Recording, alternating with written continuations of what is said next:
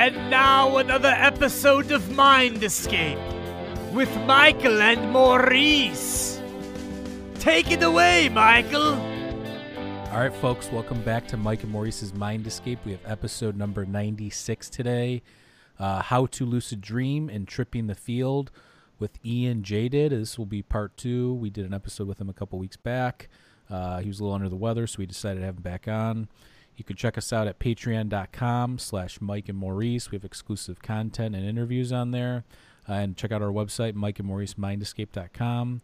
Also, I have the information for Ian's website and uh, how to buy his book, Tripping the Field, down below. What's going on, Ian? How are you? I'm fantastic. Much better than last time. Thanks. Uh, yeah, you you guys don't know me, so you probably couldn't tell I was ill. But I've I've talked to people who do know me. They're like, "Yeah, you looked a bit tired." So I feel I feel better today. So thanks. Thanks Yeah. for having me on again. Yeah, you were maybe a little bit nasally, but yeah, I didn't really notice too much. Well, much. that's that's common anyway. I've got nonstop congestion all the time. I'm allergic to house dust. You just can't get away from house dust. Yeah. yeah, that's what it is. Yeah, in the wintertime, my nostrils are pretty. I, I have one open at a time, so it goes back and forth. I'm just used to it at this point, you know. I've tried everything too. Doctors have put me on everything. I had one doctor tell me like, just stay inside. Like you know, you're allergic to stuff outside, so just stay inside. I'm like, oh, that's sweet. that's your solution. Yeah, that was real good. That was good. Yeah, yeah, good stuff. I Um, didn't, I didn't, I didn't keep him. So why, why don't we start off? Why don't you describe um, how to lucid dream for people that have never, in, you know, induced it or are aware Sure. of it? Should we talk about again just a refresher on exactly what lucid dreaming is? I think Yeah. that's always it's always a good thing because uh, I I I have these conversations a lot, you know, on the air, online, and whatnot. And one of the when people come into this field, they they hear about lucid dreaming and they're not really sure what it means. They think lucid and they think intense, and they say, "Oh, I had this really intense dream that was." super real yada yada yada and uh you know that's those are awesome i mean those that that is that might borderline on on that category of lucid dreaming but it's when we talk about lucid dreaming proper uh, we're talking about you are fully aware that you are dreaming while the dream is taking place and what i'm really saying is that and I'm going to get to the we're gonna, hopefully we're going to get to the nitty gritty uh, since this is kind of part two. We've talked about some of the basics. Really, what we're talking about is that you are not buying the narrative that your dream is selling you. So I want people to consider that idea when they consider lucid dreaming. There's a narrative to your dream. There's a storyline that's going on, and you are completely, you become completely detached from that narrative. And for the the best way to describe what happens after that is that you wake up but not physically you your body is still asleep but there is a your consciousness detaches from the narrative you become fully aware as aware as we are sitting here right now you know having this show you are aware of what's going on and when this would happen to me i i would even kind of know what time of the day it was. I would know kind of what position my body was sleeping in, everything. I was fully awake, but the the dream was still it's like you're in it's almost like virtual reality. If you guys have toyed around with some of the high-end virtual reality, uh, you know, some of the new Oculus technology Yeah, and yeah. whatnot, it it's like that times 10 is all I can tell you because you are fully submerged now in this world but now you're kind of you're not you're not at the you're not at the disposal of this storyline anymore okay? You're not trapped in it. You're not you're free so to speak. And so that's what we talk about. That's what i'm talking about. When i say lucid dreaming that's what we're trying to get you to. We're trying to get people to that state of becoming fully aware and detached from their dream narrative. And when we talk about how you do that now what i've explained before is that i was i was perhaps i'm, I'm maybe one of those lucky people but it's not always, it's not really luck we're going to talk about this it, this came to me spontaneously I around the age i was probably about 19 years old or so it just started happening at night where i would i would start I would go into a normal dream state like anything else, but then something would click and I would just realize, oh, none of this is real. This I, I, I recognize the dream for what it was. And getting there is it, it might be easy for some people. It might take years for others, depending on where you're starting from. And when I say where you're starting from, I would say that a lot of this has to do with what is your attachment to to narrative. And when I say that, I mean that on a lot of levels. We are surrounded by storylines all the time in our lives. Uh, we watch movies, right? We read books. But the biggest one is that we have a story going on in our heads about our lives. We are constantly talking to ourselves in our heads. Some people call it the internal dialogue. So I always go back to that. I always go back to what is your relationship with your own narrative? And when you really start examining that, that inner story that you keep going, that you have kind of running in your head, that the more you start examining that, the more you start investigating that, who you are inside that narrative, that's when wonderful things start to happen. And I'd say that lucid dreaming is just one side effect. That's that's the one that I talk about, but ultimately it's it gets it's bigger than that because when you are able to detach from narrative, you are you are freeing yourself, you are freeing your consciousness in ways that are in ways that I thought were impossible and we'll get into that as well of just what lucid dreaming can lead to what detaching from this narrative seems to mean for us as humans. I mean, it, it, I would say that it almost redefines, in many ways, it redefines who we are, what exactly we are as conscious beings in this world. So it's I, that's the reason I speak about it. It's the reason I write about it because the the importance of this topic I don't think can be exaggerated. It's really that it's that intense. So how do you do it? How, how, like I, like I said, it came to me automatically. It just I just started realizing this was nonsense. But one there's a lot of things we can do. One of the things that I really I really love are reality checks. I love I love reality checks throughout the day. I think that's a great place to start if you ha- if you have no experience with this. And by a reality check, I mean just that you should stop at several times throughout the day. Some people set a timer, even. I, I don't, I've never gone that far. But if you really want to get your head into this, into this field, start checking throughout the day as many times. And the best way to do that, as I've mentioned before, I think on the last time, is the easiest thing to do is to lift your hand in front of your face. And uh, have I mentioned that on the last show? Did we talk yeah. about the? Yeah. and it's it's so it's such an elegant, simple thing, and that's not my idea. I did not coin. I did not come up with this. This was from a book that was talked about shamans from ancient Mexico that I that I picked up long, long time ago, and it was such an elegant, simple thing uh, to simply lift your hand in front of your face and you stare at it. You stare at it and there seems to be a universal truth that if you keep doing this long enough, the idea is that eventually you will think to do this in your dream. All right, you'll think to do this. And if you can do that simple thing, just lift your hand in front of your face and stare at it, what will happen is whenever you stare at anything in your dream state long enough, it will only take a few moments at first, especially if you're new to this. Within a few moments, your hand will shapeshift. It will change colors. Uh, it will become invisible. Sometimes I've looked at my hand and there I've got ten fingers, or it the, my skin just spirals off into nothing, and uh, that can be a bit jarring. I mean, let's that's that's a strange thing to suddenly you know look at your hand and have something crazy happen, but what that does is that that sends a deep deep signal to the deepest part of our conscious selves. And it tells us that, oh, that's it. Now you know. You know for a fact, I am dreaming right now.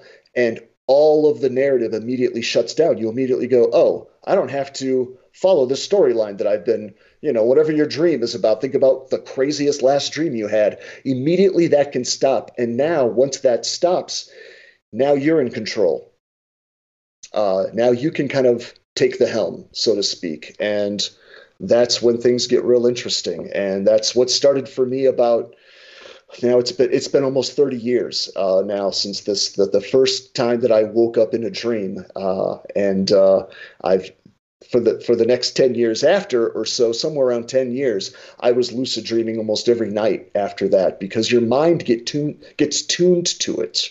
So one of the things you can do to get your mind tuned to it is doing almost one of the things is like I said besides the reality checks is uh, listening to shows like this oddly enough. You know some people are like you know i've watched your show i want to you know i want to get involved in it. I said you're getting involved in it. You're listening to these ideas. You are you obviously are watching shows like this. You're watching you know they're listening to guys like you. They're fascinated with the paranormal. I love people who are fascinated with paranormal stuff that that tells me that they they have per, they have possibly not bought the the narrative that they've been sold about their world right? I mean, isn't that what the fascination with the paranormal is really about? The idea of ghosts or aliens or any kind of supernatural possibility. We some of us are drawn more deeply to that idea that there's something more than what you know the, the, the world that I've been sold, the storyline that I've been sold by my parents, my teachers,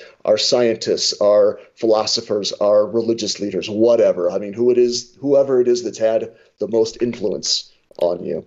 Yeah, I think it's that basic human instinct that we have where you're right. We we know there's something more to all this, but we don't know what it is and we don't love the explanation that you know materialists or academics give us on what's happening during sleep or why some people believe in ghosts and why there's weird things in the air over California and the East Coast and yeah. why that can't be explained. Um, yeah. So, but so your initial point was there's a difference between lucid dreaming and having I would call what you were trying to describe as like a vivid dream. Right, exactly. So, so what most people think is just an intricate dream that they remember would most likely just be called a vivid dream just a vivid dream. You've had a very vivid, intense dream, and I've had hundreds of those as well. Those are those are great. I would not categorize them as lucid unless you were aware that you were dreaming. That's that's really the whole crux of the matter. If you are aware that you were dreaming fully, and now this is where things get a little bit complicated because there's levels to lucidity. All right. I would say there's levels until you have done that trick where you have stared at your hand. There are levels. And one of those levels is if you've ever had a dream where you have this idea in the back of your head while while this dream is taking place like, you know, this isn't real. This isn't really happening. Have you ever had that sort of sense but yet you're still following the rules of the dream. Let's suppose you're being chased by monsters or something like that down the street. I've had a hundred dreams where there's some part of me in the background that goes, I know this isn't real. I know these things can't really hurt me, but I haven't fully woken up. I haven't fully stopped and gone, wait, none of this is real. Why am I even running? These what are these things even? And then you can stop and literally turn around and face whatever is chasing you. And that's again that's when things get real interesting when you start uh, facing some of these things that are in your dream. Because when you become lucid the dream doesn't necessarily stop. The action doesn't necessarily stop. Now sometimes they've it's stopped for me where i've kind of like found myself in a i don't know sort of a a blank zone. Yes you've, you've seen the matrix. Everyone's seen the matrix right? Yeah i haven't seen right? it in a long time but we've okay. definitely seen it but you can but if you can remember the parts where when they go into these these loading programs before anything is loaded they're sort of in this white blank space right mm-hmm. okay so i've had that, that sort of stuff too where i've become lucid and everything just sort of stops and you find yourself kind of in a and that's what it feels like. I feel like I'm in that matrix sort of thing, which there's, I, I refer to the matrix all the time because there's so many connections to lucidity. It, it's, it's ridiculous. Great but, movie. Great ideas. great ideas, mind blowing. I, I, we'll see what they do with part four, but uh, yeah, there's. No, there's no. I know. They're, they, I know. They are. They're doing a part four. I. That's what Oh, they're saying. man. But, uh, oh yeah, yeah. They're. you bring they're up an in- interesting point though. So Yeah, yeah. I've had that many happen many times where I'm in a dream. I tell myself this what is this? This isn't really happening, but yet I still continue to participate in it.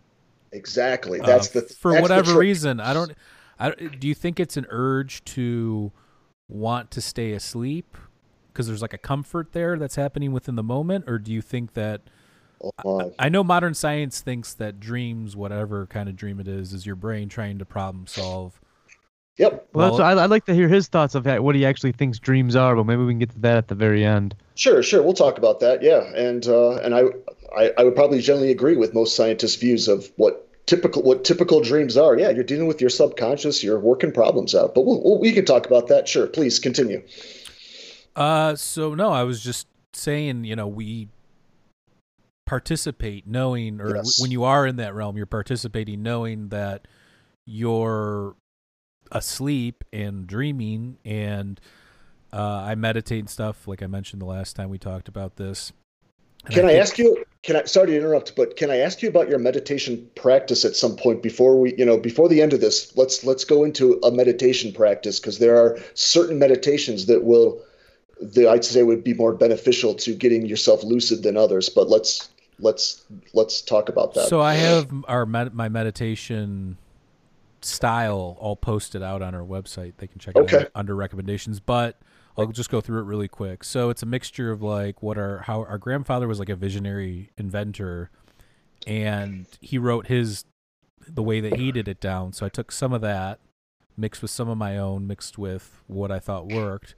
Okay. Um, so what I do is I usually do it in the morning. I don't eat breakfast. I usually don't eat breakfast anyways, but you get that feeling in your stomach that you're like kind of hungry, so you've got you're in like fasting Right. mode a little bit. Right. Uh, I either take a shower or just clean up a little bit, and then I don't sit in like you know the the cross-legged position or anything like that. I actually lay back down on my bed, but I don't get in bed. I just lay on top of the bed. Whatever works. Yeah. And I close my eyes lightly, just barely closing over my eyelids, and I focus on that and keep it barely, uh, barely closed. And I focus on keeping it there, which is actually hard to do if you're not used to it. I think that's why a lot of people fail at meditation that say they can't do it or they don't like it because it does take some sort of focus and some sort of practice. It's not you just don't sit down and start meditating like, "Oh, I got it." So um and then from there I just throw on some uh 428 hertz, some sort of frequency, just Okay. mellow, chill. And I just start breathing and I focus on my breath and then at some Okay. point I start to see these like lights start to swirl over my Yeah. vision. I don't know what that is, but I see that too, and it, it trips me out. I still don't know what that is. Some people call it hypnagogia, or I'm not really sure what the, but the, it's a, a spe- a specific swirling sort of a thing that I see all the time. I don't know what that is. Yeah. Right. So I, Yeah. fo- I focus on that and I try and follow that and then it eventually like leads to places and then once you start getting like 30 40 minutes in if you if you last that long uh, you start to see weird stuff i've gone to what i think are other places i've seen Sure. weird alien worlds and i don't mean like alien alien i just mean like alien is in foreign to what i know Okay. Here every day. yeah, Right. and uh, just I've seen like weird disembodied heads and things I've never seen before. Um, so Okay. yeah, and that that's kind of what my meditation's like. What's what's going on in your thinking while this is happening? I mean, how how good are you at shutting off your own, you know, thinking about that what you've got to do for the rest of the day, or I, thinking about I don't that do that at all. Somehow, I'm I'm able to just block that out completely. Are you that now? That's rare. That is that's amazing that you are. so I'm. I'm just focusing on like I mentioned, like the lights, the just being right. there, there breathing you know i'm i'm not really focusing on oh i got to do this. I do that so if i'm laying in bed before i fall asleep sometimes i'll do what you're talking about. But when i meditate it's like i'm going in with a purpose and i'm to do it and i'm not to let anything you know i put my phone on airplane mode and stuff like that so So, what is your focus? I mean, do you have a specific focus, be you know, that you could actually put into words at all? Or i would just I say mean, my my focus is to tap into whatever that energy is that we were just talking about or whatever that Okay. whatever whatever's happening i want to know more about that so Okay. um But I don't push for it. You know what I'm saying? It's not like a forceful. Oh, I got to find this thing and then I got to stick with it. It's not like that at all. It's just it comes on after a certain amount of time, and then you just start paying attention to it, and then you get hypnotized by it a little bit, and then yeah, you know, what what you're doing sounds sounds great. Uh, I I have no real recommendations beyond that because it sounds like what you are. The key thing that I was that I wanted to get at was whether or not you're able to shut off that narrative that I keep coming back to? Are you able to detach from that? And you're telling me you're, it sounds like you're able to stop doing that. For most people, when they sit down to meditate, you know, you, they'll find only then, often, often only then do people realize just how noisy their head is. And some people will do anything to block out that noise. I mean, so much of our our electronics and our and our media you know it is we are using it to get away from that internal noise. But but until you meditate and you sit down and you try to do that unfortunately so many people are not even aware of just how little control they have over their internal thinking. Immediately they'll start going oh yeah i've got to i've got to go to work tomorrow and i've got to pay that bill and there's that financial problem and oh and then there's that relationship thing that i'm dealing with and it just never stops. You know there was a a guru who I read who said most people who sit in meditation uh, for 10 minutes, by the end of the 10 minutes, they're managing some grocery store in their head and they're going through some fictional idea of some conversation. You know, it's like your brain just trails off. So, so it sounds like that's what you're, what you are doing is, is what I would love uh, for everyone to start engaging in and Sometimes I'm say, even so comfortable that I fall asleep afterwards, or I yeah, want, or I want sure. to. You know, I, I do the same thing, and I, in fact, I I often meditate before bed so that if I start falling asleep, well, fine, I'm just going to go to sleep. Then it doesn't really matter. Yeah, that's, that's uh, so tactic. It's it's easier for me instead of falling asleep in the middle of the day or or something like that. But but like I said, the main thing is that I would say that you are you're detaching from your internal thinking. We, like I said, we, it's funny that we, when you think of crazy people in this culture, we think of people who are talking to themselves. But the reality is, is that we're all talking to ourselves all the time. We're thinking to ourselves. We are, you know, and I'm saying become aware of that internal thinking and be, and when you become aware of it, you're going to realize how much of it is garbage and it's nothing that we need to be it's just empty rambling. I, am not saying that we don't need to think. Sometimes we absolutely do. There is a uh, we're addicted to thinking is what it is which you asked a question which i think is the is one of the most is the greatest question is why are we addicted to these storylines? Why are you know what is it that draws us to you know you said keeping this dream story going or why do we want to keep you know why are we attached to this? And i would say that we have an addiction to narrative. We have an addiction to storyline. And all I can say is that that's probably been an affliction for us humans since we've gained the ability to speak. Once we once there was spoken language, that all of a sudden we started taking every everything in our world, turning it into a symbol and we shoved that symbol into our head. And then our brain started working off of those symbols. I would say before there was speech, and they say that was probably somewhere, the estimation is somewhere around 100,000 years ago. Some, you know, that's, that's, uh, estimations that they that they think are probably fairly accurate. Around 100,000 years ago, we became capable of speech. We had we had a a spoken language and we started using it. So somewhere around there, yes, that that changed everything. That I'd say that that's one of the one of the things that put us at the top of the food chain as as a species on this planet. Our speech is is the most incredible power ever, but there is also there's there was uh, you know a sort of a give and take. I, I guess you could say it was it was a catch twenty two that now we're thinking to ourselves all the time, and we are we're addicted to it. And I'd say that the one of the reasons we're addicted to storyline, and when I say storyline, I mean that not just on the things that are going on in your own head, but we're addicted to storylines on our televisions. We're addicted to storylines in books. We're addicted to it's all narrative. It's all a storyline, right? On some level, mm-hmm. we're addicted to it. I mean, most people who are staring at their phones obsessively all day, what they're really addicted to is feed me another story, feed me another little, even if it's just a, a two second blip blip of a of a little quick video or something. It's a tiny little storyline you get addicted to. And I'd say the reason we're addicted to it is because we have a thing about order.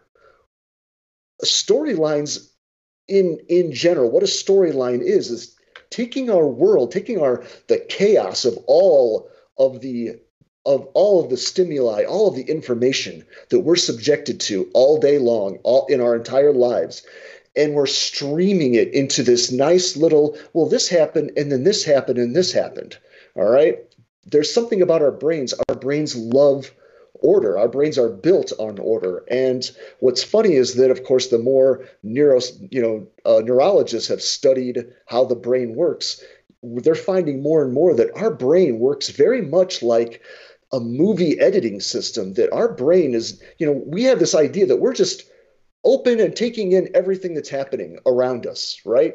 But the reality is, is that we're not. Our brain is taking in billions of pieces of information and and it edits it. It it says, well, I'm I'm not gonna I'm gonna ignore this. I'm gonna focus on this. I'm gonna ignore this, and then it tries to stream it into a storyline. It's like we are we're now built for narrative. And again, even when you want to memorize something, when you you know they say this that you know rote memorization uh, of facts, for example, is never going to be as powerful as as you you being if I tell you a story, you're going to be able to remember that story as opposed to if I just gave you 10 facts, random facts that happened in in that storyline, you know, without the, without the narrative, your brain go, oh, yeah, well, you know, X, Y, and Z. But once it's in a storyline, our brain goes, oh yeah, I can connect it. I can make a, I can turn that into a a linear thing, and it seems that it seems like my world is in order. So now I'm now now now I'm the guy telling you but you can break away from that. You can step away from that. It's okay. You know, it's scary, I would say. Many people who start really stepping into meditation or lucid dreaming or anything that takes them out of their narrative, that can be very frightening at first. Uh, that has that can happen through psychedelics, that can happen through something just mind blowing, or it can happen through the paranormal. It can happen by, you know, people who have seen UFOs, for example, example, or aliens or ghosts or anything like that. Whatever the reality of that situation is, if they've believed it, if they've if if it was intense and intensive an experience enough for them to go, well, this changes everything. Now I it's like now I've have to face the idea that my idea, my storyline that I have about how the world works is not accurate. And that scares the hell out of some people you know that's that's very frightening. So these topics are when we talk about how to get into these things it's almost like you have to ask yourself are you a person who's really willing to drop your own narrative? Are you willing to really look beyond your own storyline and and go all right what's what's really going on? And I'm not saying become a conspiracy theorist. I'm not saying because some people believe some people go they jump from one thing to another. And and I deal with the the spiritual community all day long for example who are a lot of them are going oh well now I've I'm getting into these this meditation and lucid dreaming or astral projection. And then they pick up a whole brand new set of dogma. They they they they've read a few books and it becomes a brand new storyline for them. And mm-hmm what I'm constantly trying to do is I don't care what I don't care if you're a Buddhist, I don't care if you call yourself a, a Wiccan or a New Ager or a Christian or whatever philosophy or an atheist. I don't care where you're coming from. My what I keep on pointing the finger back to is what is the storyline that you're addicted to? What is the story that you are attached to? And are you willing to drop it? That makes a lot of sense. You Good brought point, up an, yeah. you brought up an interesting point though that I want to talk about. Yeah. And I've been looking a lot into this myself. I've been studying a lot of ancient philosophy and where language and all that kind of stuff. Yeah. When you look at it, you could almost say magic is real in the sense that when we created language, when we created writing, we created a whole world. We created a we universe. Did. We did. Um, yes. So, and you look at even the ancient Egyptians who, you know, one of their gods was Thoth who is known as the scribe god. You know, when you start okay. analyzing that kind of stuff, you look into okay, well, the second they started writing down hieroglyphics, stuff became real. It became Yes. part of reality, and we all partake in this big, whatever you want to call it, this this big game or big charade where we all identify with certain words, we're taught certain words, we're taught language, we're taught terms, and then we use them in the way that we were taught that of what they mean. They're Absolutely. assigned certain values or correlated with certain things. So really we are living breathing magic in the sense that we're using this this communication and this way to exchange ideas that's building this entire universe that we know. Now Absolutely. Yes. now, by doing that, I think that's kind of where consciousness began. And I'm not saying things aren't conscious that aren't intelligent like us or have certain, obviously, a dog's conscious, a cat's conscious. Anybody that's had an animal can agree, but they're not conscious to the level of that we know of where they're pondering their existence or what happens Right. after they die or there's just no way to even figure that out anyways that we have technology for even if that were to happen. Um, right.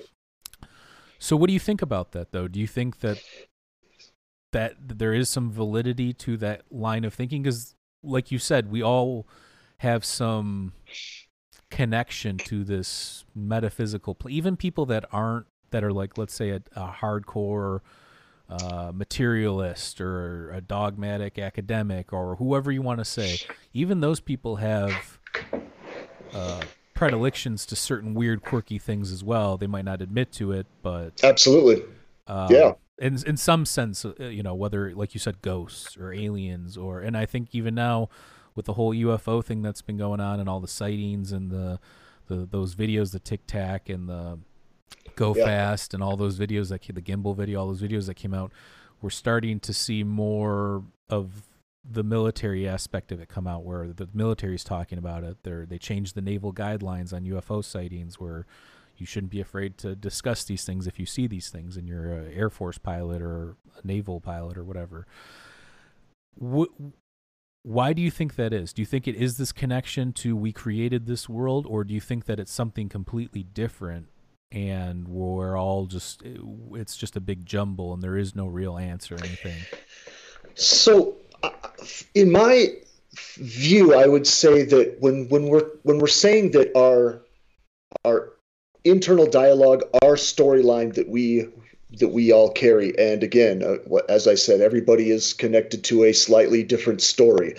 An atheist is connected to his story, just like a Christian is connected to his story. Uh, but uh, w- what I'm saying, what I would say is that it's not that our our ability for language necessarily created you could say it created a new world. What i would say is that everything in the universe was perhaps before our our connection to narrative before this happened everything was available to us at face value what we did what we do with narrative the, the magic of i would say the magic is that we are able to then select it, it's it's an editing if you will of taking very specific parts of that and making it a linear taking the chaos and making it linear for us that that is the magic but what I would say is that outside of that narrative, below that narrative, you can get outside of our storylines that we're connected to.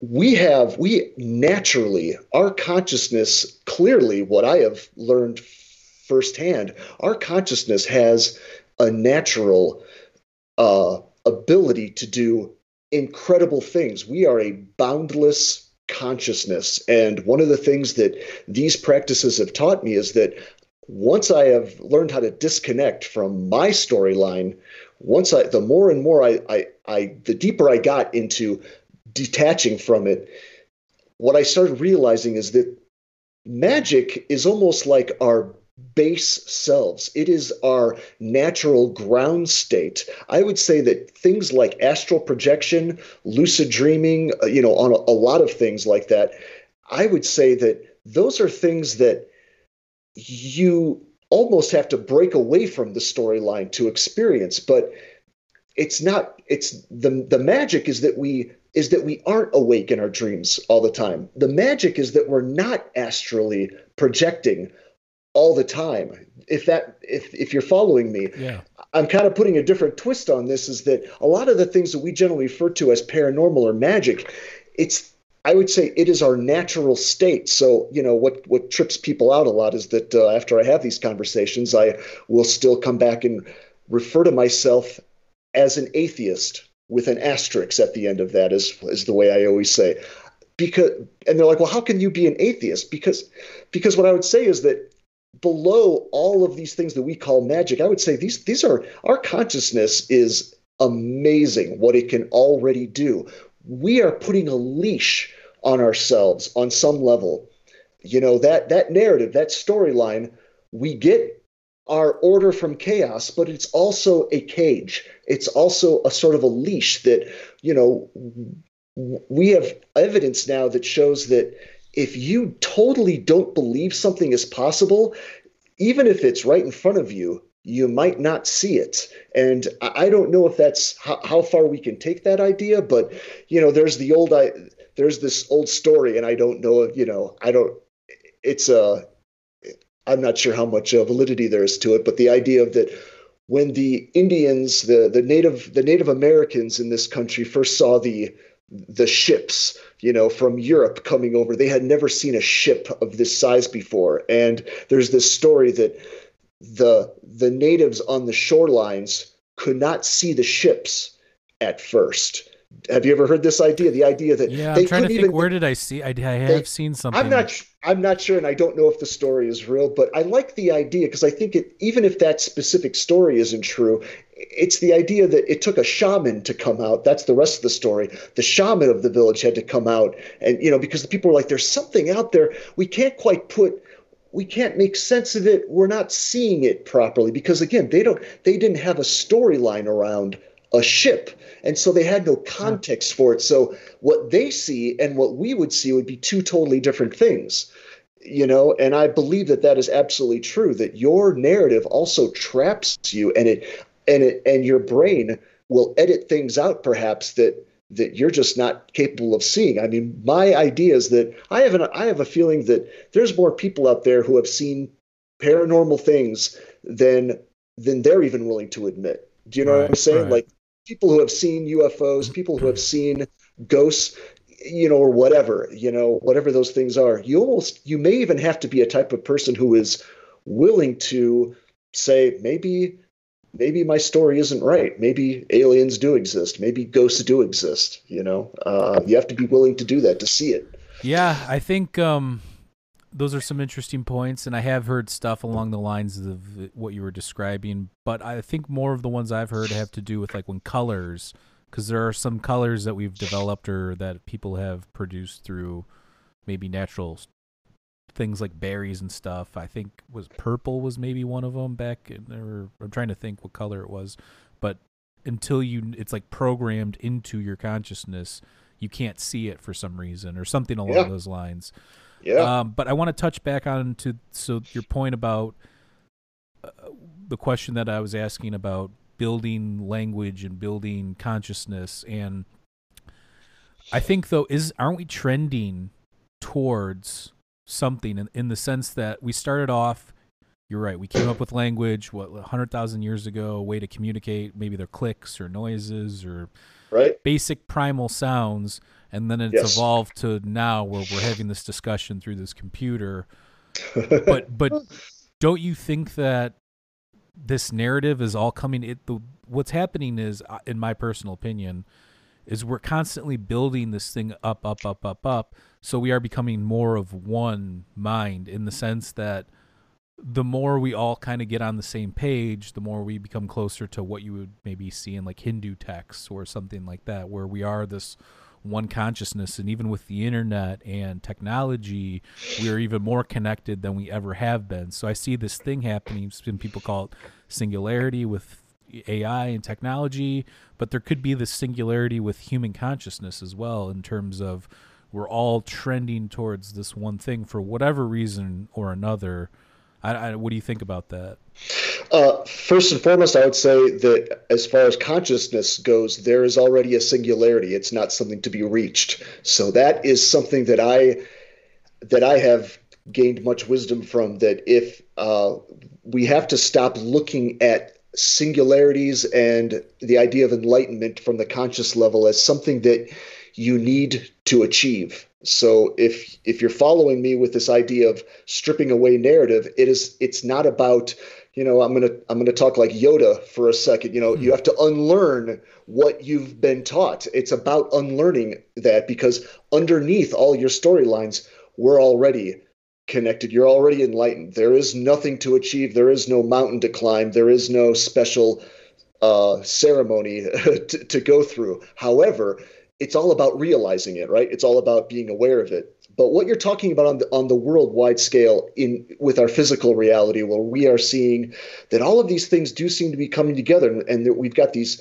incredible technologies exploding almost on a daily level. Yeah, that's what and I'm I, talking that, about in the sense yeah. that because because I kind of agree with you. Maybe on the pure conscious level, there is this one state or this one non-duality or whatever you want to call it. Sure. But then in our waking state or our normal day-to-day consciousness and reality there is separation. Yeah. you can't deny it, it we exactly. might, deep down we might be part of the same thing but in this game or whatever's going on we are all participating as separate entities. So that's that's what i meant by that. Sorry i, I just wanted yes. to clarify that. Absolutely. And i yeah and that's so i think that that is interesting. It almost seems like that perhaps there is a a nature to this planet or a nature to the universe that that eventually the, our physical realities will start mimicking the truth of our consciousness. And if the truth of our consciousness is already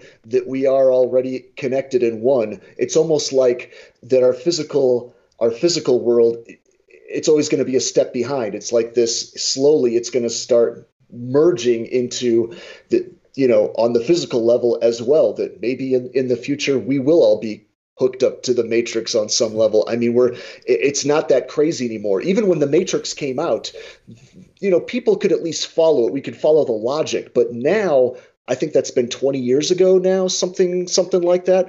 Now, the, the advances that we have made with combining what's going on uh, with our physical bodies and our minds, the how they're able to read read brain waves with our electronic devices and transfer that into an electronic code, it, it doesn't sound all that crazy anymore that we could be absolutely moving towards a singularity on this planet. Uh, and you know, yeah, some people say, what does that have to do with artificial intelligence?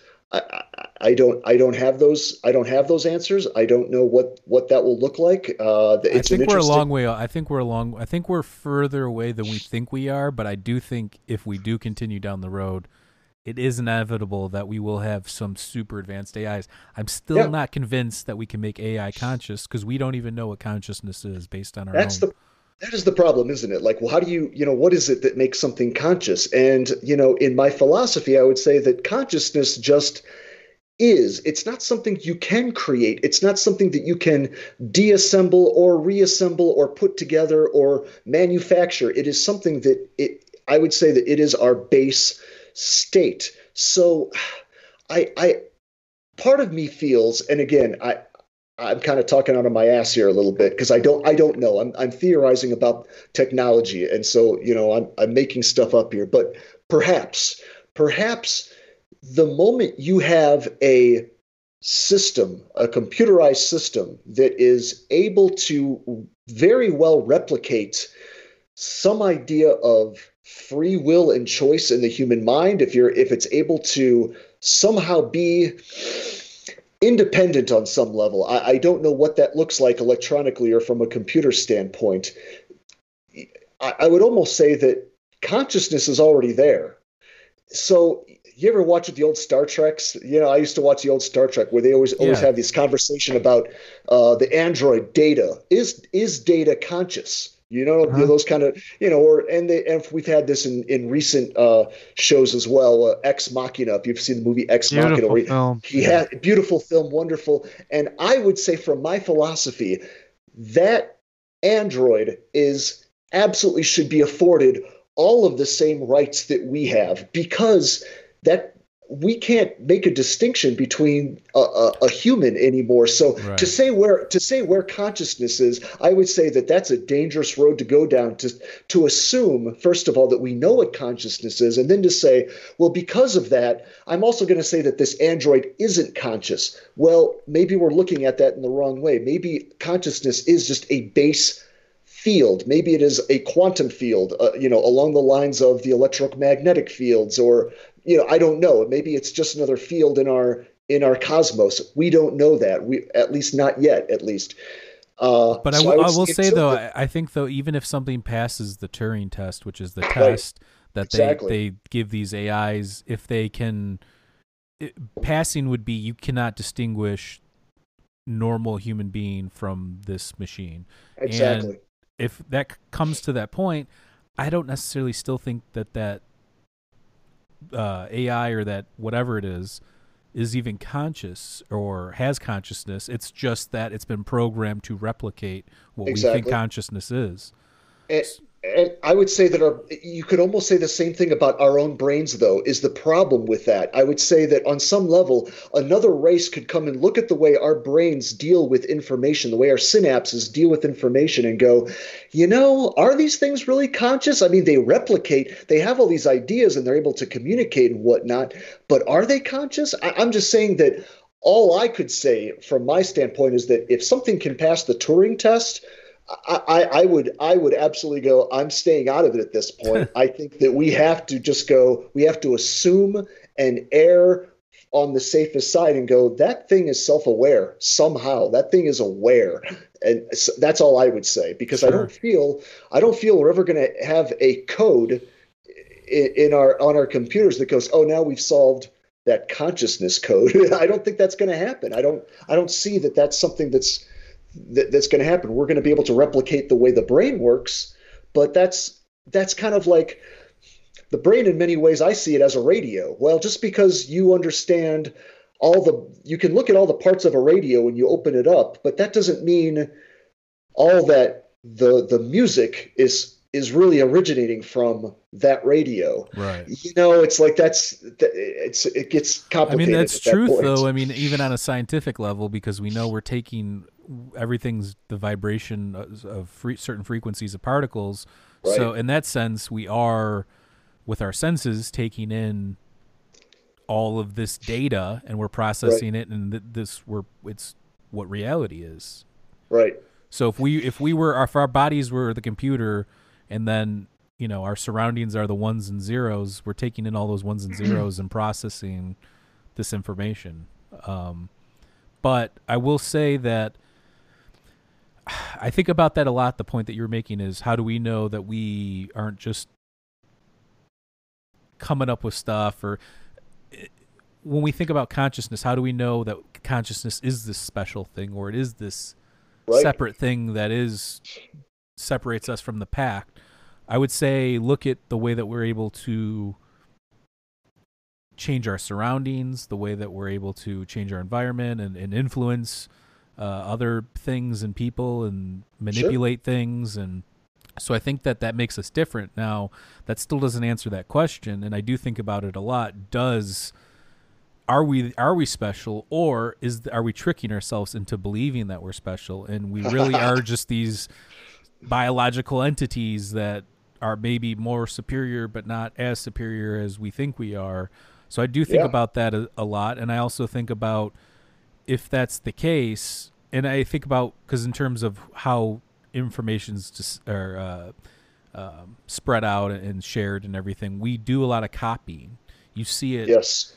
and, and art should be original as much as original as possible. But even great artists have their influences. Great musicians have their Yeah, you got to be inspired by something. you Yeah, know? you know, it's it's it's it comes from somewhere. So I think that so are we just this big ball of momentum that we've had all these influences and all these ideas and they're all culminating into this perfect moment that we're here today?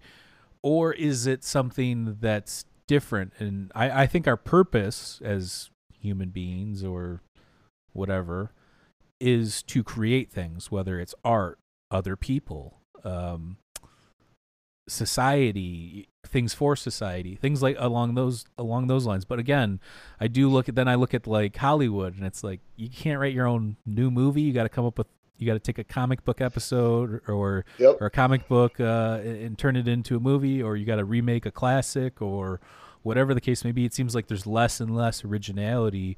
And even with music it seems like there's less there's like these golden eras of these certain things. And then there's just bad copies.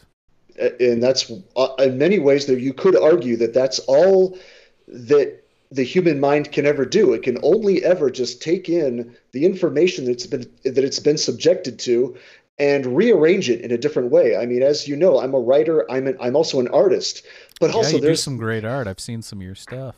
But i'd also say that there's nothing that i even could create that is just 100% you know original. I i don't even know how what that would even mean. It doesn't even make sense honestly. My book i would say that i did the best that i could to to write a book that is as original as i possibly could but but still my book still had to follow the basic function of a storyline. It still follows the hero's journey format. Now i added i added the craziest you know strangest adventure within that format but i still had to start with a format that we all agree on that is a story. You know we have to kind of you know art yeah like you're saying that it's a, it's a tough thing. So i do that and if and i can see that you know we have programs on some level that are able to do that. I mean some of the ideas behind artificial intelligence is is just that. If it's able to you know re- manipulate information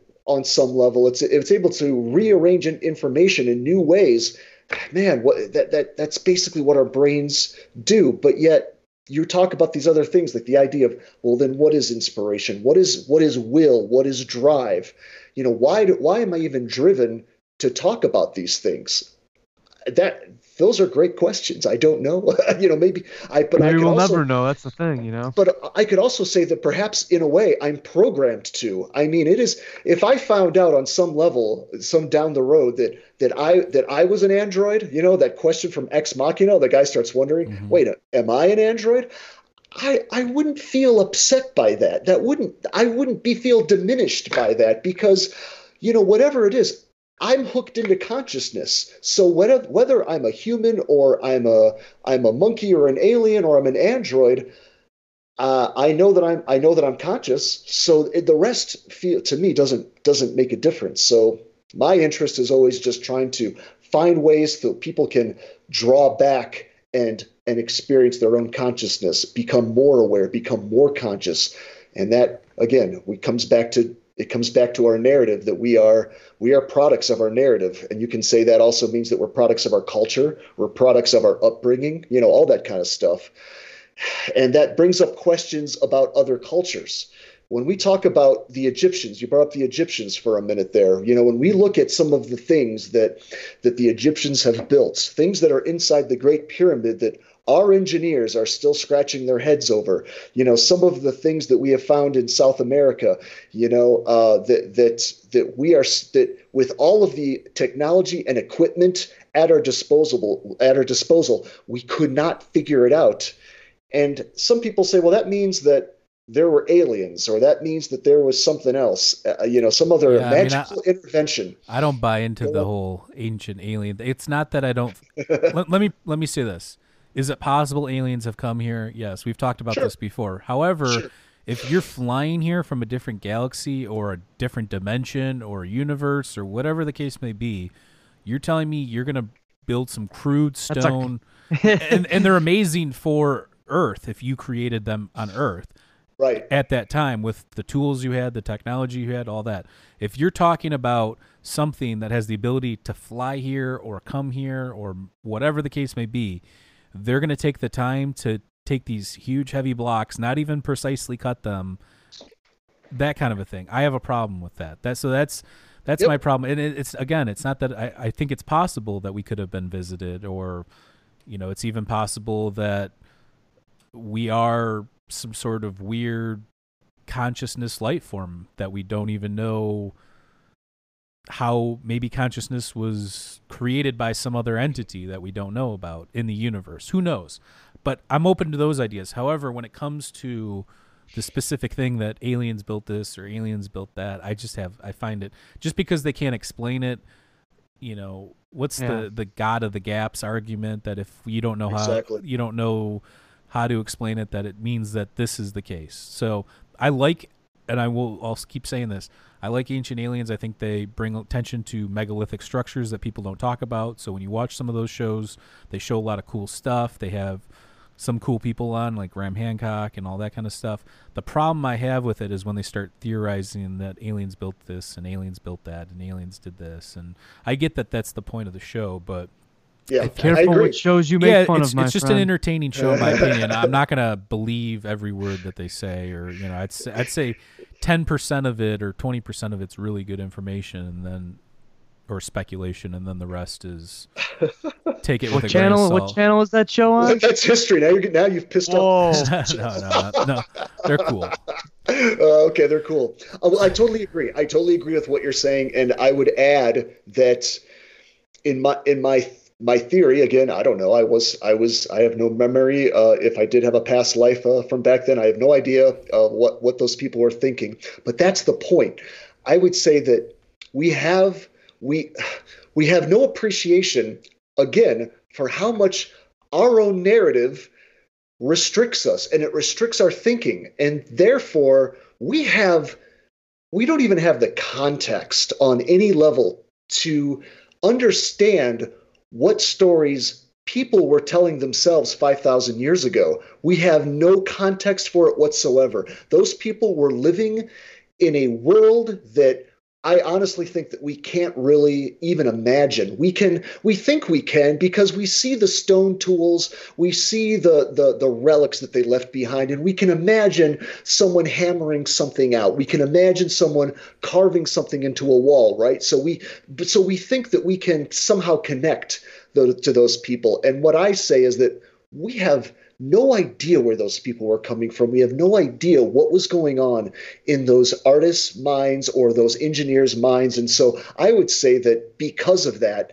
they were able to create things that we are still scratching our heads over because we're just coming from two totally different, not just culture, we're coming from two different storylines. And it all comes back to that again and again. It comes back to the stories that we have been born into. And I, I don't think you need to, I, I agree. I don't think we need aliens. I don't think we need supernatural intervention to explain any of this. I think we just have to appreciate just how different those people were, that they weren't even thinking on the same levels of us. They came up with solutions. Clearly, they came up with solutions for things in their world that we that we have no idea. We we don't get it. We just don't get it, you know. And maybe we will down the down the road. We'll have an idea, but we're just we're just too different. we they might as well have been aliens, I suppose. I think it's far more likely that a lot of these things are psychedelic uh, inspiration, like or they're inspired by psychedelics or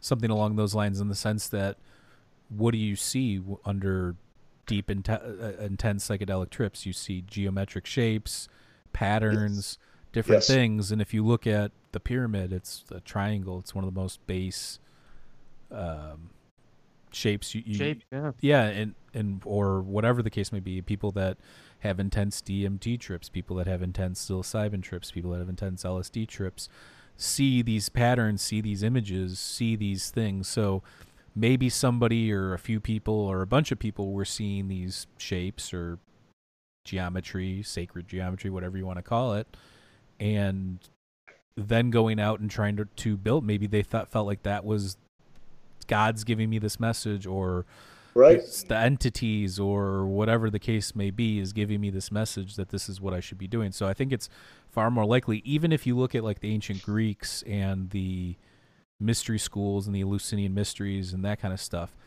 Pythagoras participated in the Eleusinian mysteries. This guy comes up with the Pythagorean theorem.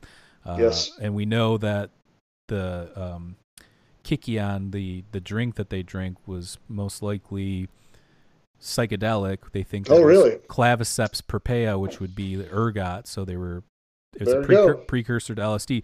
So I, my point is is that I'm not saying psychedelics are, but I think it's that's a far Right. more likely theory in the sense that those are real things that people experience in those states that can be taken back into this reality. Maybe they're trying to recreate this other world in this reality. That would be my theory on that. I love it.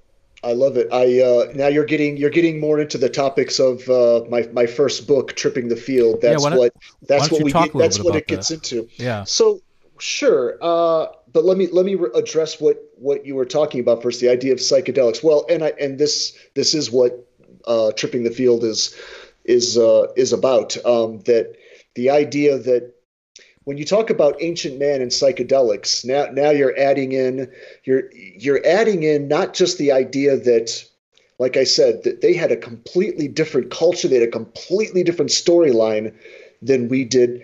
Now you're talking about cultures that were free to use psychedelics without, you know, any of the uh, the ambitions we had, without any of the the dogma that we had around uh, psychedelics. Although that is ch- that's changing now, thanks to uh, a lot of you know a lot of brilliant minds that that are really speaking speaking out about psychedelics thank God we needed that. We needed more people, you know, who were not demonizing these any longer like they did for uh, for years and years and years. Uh, psychedelics, for all for as as much as far as we know, psychedelics were they had to have been absolutely the mushroom specifically. The the hallucinogenic mushroom was most certainly the first drug that humans ever took because the mushroom is the one drug on the planet that requires nothing. It requires no preparation whatsoever. And that is the key to the first if we're looking for the first drug, it wouldn't be alcohol.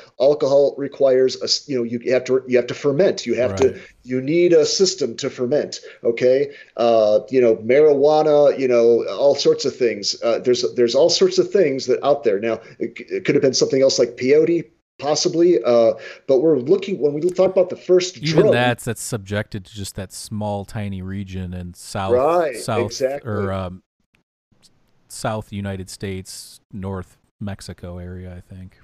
we know mushrooms we know that mushrooms uh, well you know they sprouted off of cow manure just as well thousands of years ago on the African plains, just as just as they do today. There's no reason to think that those spores have not been around for thousands and thousands of years. So it is very likely that we had access to, you know, mushrooms, and you know, again, those are when when you talk about bovine droppings, cow manure, whatever, you know, they they grow very well on that. All you have to do is pick it and eat it. The toxicity is so low that it reliably will produce you know a, a hallucinogenic trip at that point so uh, what what ancient man would have thought of that I- I would say that that we may be looking at the birth of religion. Uh, I know that sounds perhaps like hyperbole, but I think that that's you know. Uh, I mean, that's what Ter- Terence Yeah, there's a lot of people. yeah. Yeah, Terence McKenna's food of the foods of the uh, food of the gods and absolutely.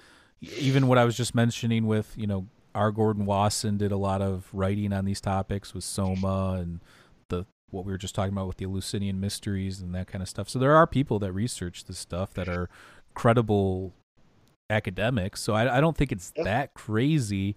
Now Right. to say that the mushroom is solely responsible for the evolution of consciousness or something, I think that's where No, it no. starts to lose its steam or whatever. But having that inspiration, why not?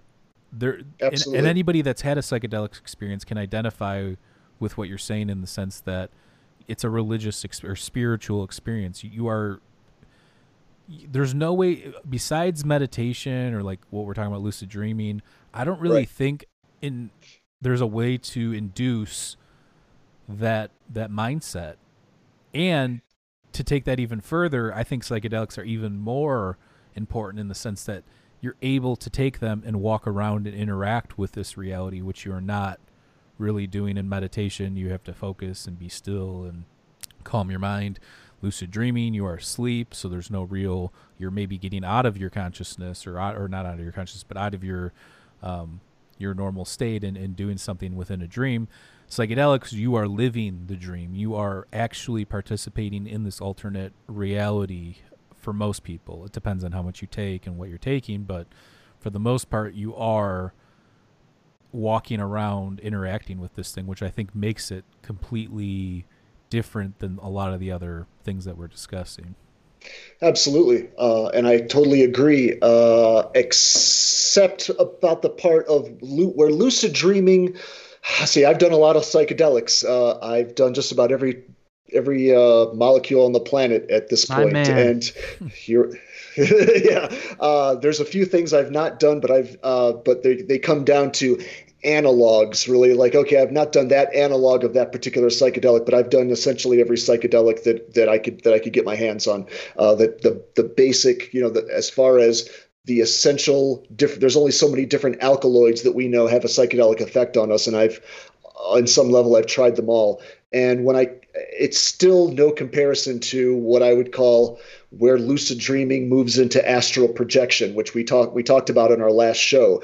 Once that moves into astral projection now you're talking about something that is just as if not more intense than the most insane psychedelic trip because you're, you're kind of doing the same thing now i would say when i say the most insane psychedelic trip at this point i would say we're talking about either high levels of LSD or a DMT, you know, a proper DMT trip where you have you've taken those three hits and you have, as they say, broken through. And uh, mm-hmm.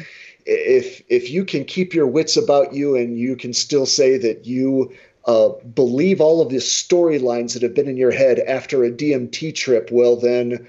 Uh, I don't know what I don't know what you need to break your head open at that point, but that's that's uh, that's that's some powerful stuff there. But yeah, uh, th- I think they're all touching on the same thing. I think that these are these are things that uh, you know the psychedelics or lucid dreaming or meditation they are they're removing you from your storyline. That's what i'm going to keep coming back to. They remove you from that. And when you can remove yourself from that we can do amazing things. Like i said uh, astral projection was something i had to learn about. I had to learn the connection that there was a connection between lucidity and leaving your body.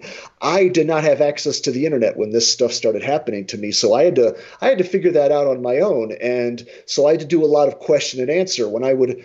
I would go into these dream states and I would start finding friends and family and whatnot. I would be able to see what they were doing, in some cases, hundreds of miles away. You know, I would have to kind of come back and go, wait a minute, was I actually seeing that person and you know like like we've discussed then i would get on the phone and go yeah. okay okay guys you need to tell me what you were doing at this exact time of the morning while i was asleep and uh, like i said as that information kept compiling again and again it was inappropriate for me to call it coincidence. I mean, after a while, I just go, it's not even reasonable to say that all of this is possible coincidence, that what I experienced and what I visualized is exactly what that person was doing. Uh, you know, after a while, I've got to say, all right, well, clearly our consciousness is not bound to the body. And, uh, you know, the more I got into that, then I started getting into specific techniques of getting out of the body. And there's all sorts of strange strange things that you can do when uh, when you do that. There's you can actually feel you can actually feel yourself slipping out of your body at, at, at certain times. It's the strangest thing ever. And all I can say is that I'm not interested in, uh, I'm never interested in trying to get someone to believe me. I'm not trying to convince anyone. I'm not interested in people who just blindly believe anything. Again, I'm essentially an atheist. I have no interest in believers. I want experiencers. I want people to get into these practices, and you, you want to see it for yourself. And going back full circle to my book that you had asked me about, reading about these things, w- one of the things that I get back from my reviewers from Tripping the Field is that they're like, I've never read anything quite like this. It's almost like this, it's like I read it and I almost feel a little bit psychotic. I almost feel like I'm losing my damn mind the more that I read this because the book was designed. I designed the book not not consciously, a lot of that book, I almost feel it was downloaded to me. I don't know where some of that came from. It came, it, that book came to me when I was quiet. Mm. You know, it's not like something I wrote out notes for and go, you know, what would work really nice here is if I added it, it, the book did not come to me like this. It would come to me when I wasn't thinking at all and it would just show up. I don't know what that means. It's like it was just out there in the ether and it started being downloaded to me in pieces. So that book took years to write. And part of the intention behind it was to was that if you read the book, when the more that you read it, the book starts teaching you its own rules. Like it starts teaching you the rules that the storyline operates from. Okay. And so you have to kind of get into the mindset of of the way the story works, if so to speak. And the more you get into that mindset, I think that helps. I think that all of these things that we've been talking about, having this conversation helps. Reading books like that I've been talking about, it helps. Listening to podcasts, all of that helps because your mind, I found that the more that I consumed this kind of information, the more my head was in that space. So when I would go into a dream state, you kind of have that, you know, kind of churning in your background. And so you start doing things like, oh, yeah, oh, yeah, I, can, I should look at my hand. That guy told me I should stare at my hand. And it'll start happening. And uh, that's when the fun begins, you know, and you co- then that's when I want people to come to me. You tell me what you're experiencing. You know, let's let's see if someone has a different conclusion. That I, I mean, these are the conclusions that I've come up with after some 30 years of experiencing uh, all of these crazy states of consciousness, and you know, seems to make you, sense so far. do you take any uh, like special vitamins or minerals or anything before you go to bed? Melatonin no. or any of that? No, I've I've heard about you know everyone's got their little trick. And i think part of that is that's part of the society we live in right? We want to take something we want to we want to ingest something and just make it work oh yeah. right? you know we do we do. And we're we're that kind of society. And all i can tell you is that you know, i i, I hear so many I, I talk to so many people online who are going well you need to be a vegan and you need to do this kind of meditation and then you need to do a high colonic once a week and then you can lucid dream. And maybe I, that's I, just what works for them but we're all right. obviously different people. So. Absolutely. And, yeah. and if it works for you, my God, keep doing it. Absolutely. But it's my problem is that when it turns into the dogma, when it turns into a storyline that you're mm-hmm. trying to sell somebody else, my my thing is that the whole magic about this is getting rid of the storyline, is being able to work beyond the storyline. So I'm I'm so frustrated with people who go, well, now this is the the the astral realm, and this is how you get to the astral realm, and this and these are the akash. Ever heard people talk about the akashic records? Right. Yeah, yeah, and I could go into that about what my my theory is on that, but but they start they start creating another dogma around it, and they start closing their world in again. So I think it's possible if you believe in anything metaphysical. I will say this: that look at what, what the internet is a modern day akashic record. So if there, we have a record of this. It we have a record of this physical world. How could there not be some record or something tr- trapped in the metaphysical space that you could tap into? I, I don't see a problem with that. Now, you're talking about people like walking through a metaphysical library or something. I don't think right. that that's the case. But if you're yeah. saying that you're meditating or you're lucid dreaming or you're in psychedelic states and you're receiving images or phrasing or messages and it's got some sort of synchronicity effect or something along uh-huh. those lines. I believe in that. I don't think that there's anything um, we don't know enough to say that that's not the case, I guess is my point, but Absolutely.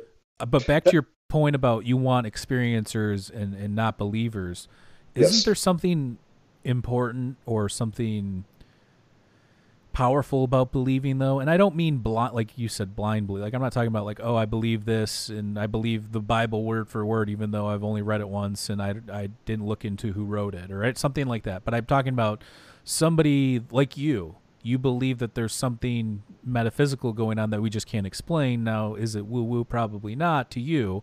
Right. but there's something going on there. But you believe it correct I believe it because I've experienced it. Right. That's that is the whole difference. But there's a lot of people that right, there's a lot right. of people that experience weird things. I've had weird things happen where I'm not a religious person, but I've prayed and I've talked about it on on our synchronicity episode where I was awesome. I was praying to Jesus and my I was going through a tough time. My mom had breast cancer at the time, which she's been cleared now, so hopefully that stays the case. But Okay. And I'm driving down the street praying, and I haven't prayed in years. It's been a long time. I'm not a religion. I went to Catholic school when I was younger, but I'm not a religious person. By I'm more spiritual, I guess, if you were to sure put a, a name on it. And I was praying, and all of a sudden, praying to my deceased grandfather, her father, praying to Jesus, praying to God. And I'm not joking you. While I'm doing that, there's an old man that turns the corner with a sign on his bike that says "Jesus loves you" on a corner that I've passed millions of times, never seen this guy before, never seen him again. Gave me the chills. Um, Yep. I don't believe in coincidences like that. I know some people do, or whatever you want to call it, but I think that, and I'm not saying that that was Jesus or anything like that. I'm just merely Right. saying that maybe the universe is giving you some sort of sign or signal. This is what's supposed to happen, or we hear you, or whatever the case may be. Absolutely. I and I and I I love those experiences even when they do tap into something that has a religious icon in it. I myself, I over the years, I mean, I've tried everything. I, I've I've prayed to God, I've prayed to Jesus, I've tried to in meditations tap into what, you know, at at the deepest part of my soul, what does Jesus mean or what does it mean to me? So I'm not I'm not uh I'm not uh throwing garbage at those ideas. What I'm saying is after an experience like what you had where you were you were praying to God and you saw this saw this person that was an amazing experience, right? All I'm suggesting is Oh, I got the goosebumps, and I was like, Right. What, what just and because when you're not expecting something like that and it happens in that moment where you hadn't done something in years, and then all of a sudden you do it, and you've gotten probably the crazy. I, that, I would say that's probably the most crazy thing that's happened to me in that kind of a regard right. uh, or scenario. So all I would say is my only advice is is and it sounds like you've already done it is to be very careful with the story you wrap around that experience now. That experience was what it was. Those things happened. You know, and you had that feeling, those were all very real things to you and so that meant something to you. That is the most important part of that experience. I think the problem is is that when the mind wants to then categorize it, it wants to put it into a box again. It goes, well, that that was crazy. That wasn't a crazy thing. Now I want to wrap a story around it. I want to put it back into a box. That's the worst thing that you can do because if you think about the experience you had, if you tell that story to several different types of different religious personalities, they're all going to they're all going to tell you their own version of their story.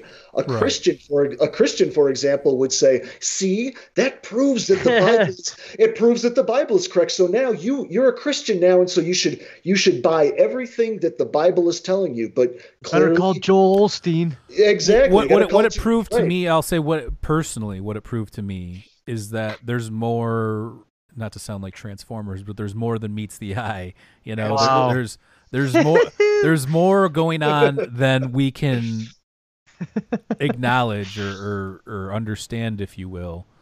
Um, Awesome. Yeah. and, and and that's what I've taken away from it. I, I again, I'm not. I still don't go to church, even though that happened to me, and I don't.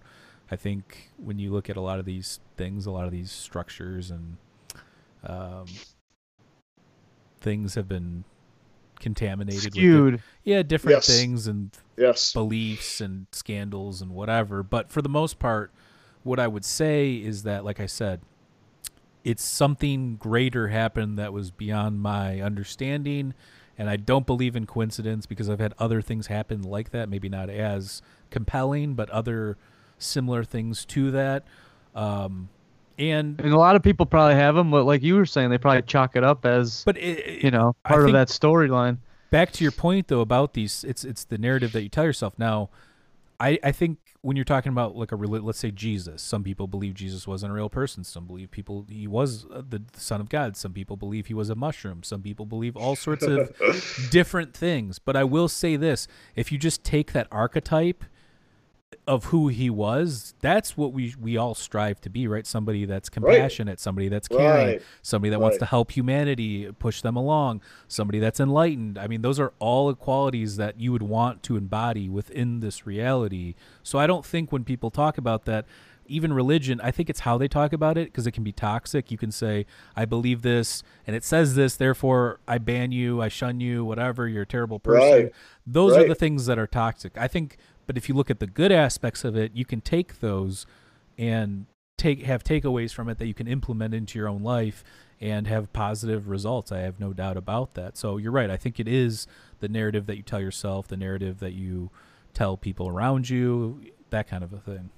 Yeah, absolutely. And I would say that, ironically enough, if Jesus was a real person, I'd, I'd say that he would probably be in 100% in agreement with you. He would he would say, "Good, you got it. You got the message. You got the message that that was was you know the universe was trying to give to you at that point you know on whatever that means you know uh, universal consciousness whatever you know you took a message and you and it changed you and it you know it it affected you and you didn't immediately turn it into you know you didn't put it into a box you didn't turn it into some you know limited storyline with a religion or a philosophy wrapped around it i think you handled it in that's the way i wish everyone would would handle all of the crazy their crazy experiences uh, and uh, unfortunately, you know, religions do it, even atheists do it. Heck, and that's why I always say there's an asterisk at the end of that when I say I call myself an atheist. I simply, by that, I simply mean that I don't believe in the supernatural. I don't believe in something beyond the natural world. The natural world is weird enough. The natural world is is more than our brains can comprehend. Quantum physics has already proven this that that the world operates in ways that we cannot logically follow. So we don't need the supernatural. Uh, we need to understand what's already there, that what's already there in front of us. So that's why I'm constantly saying, yeah, as long as you just accept those experiences at face value and just, you know, try to, you know, what what was the lesson there, you know, and maybe there wasn't lesson. Maybe there was only a feeling that you were left with. Right. I talked to I've talked to people who said who who've told me crazy stories of things that have happened to them, things that, you know, I, I'm not sure I believe, you know, some of them are pretty far out, but the, the thing is that it happened to them and it affected them. And in many ways it affected them in a positive way. And that's what i think people need to you know remember. Like hey if you've had some weird experience think about that that maybe it's maybe it has affected you. Mm-hmm. it's already done its job. You didn't have to go and turn it into a story. You didn't have to go and try to figure out well how does this fit into something? Like i've said i've i've seen i saw a ufo about nine years ago, somewhere around there now. And what I saw absolutely defied the laws of physics. That affected me because I'm a guy who I like my laws of physics. I've I've studied quantum mechanics. I've studied uh, classical Newtonian physics. I, I basically I have an, I have a layman's understanding of how things operate, how things move. I understand propulsion. I understand force. I understand momentum. And this thing did not follow any of those rules. But I would say that I didn't wrap a story around that and go, you know, I think that those guys were from the, you know, from the the Pleiades system, and I think that they were here to enlighten my seventh chakra right. because I am the next manifestation of. I mean, people will do that, and I talk to people all day long online who have done that and they go yeah i'm with you i'm you know lucid dreaming and astral projection i'm like no you're not we're not on the same page at all you're not listening well, to my you're but, not listening to what i'm telling you but you what know? you're saying i mean i agree with and i've studied quantum physics and we've done episodes on quantum physics quantum mechanics right. that kind of stuff the problem i have with that is we know that it's going to be wrong because if you believe Newtonian physics, Newtonian physics is for the most part wrong. Its idea of gravity is wrong. You know, his idea was that a bird was lighter than right. you know the matter and, and therefore would would float in the air and we know now that it's pushing right. force behind it and moving you know.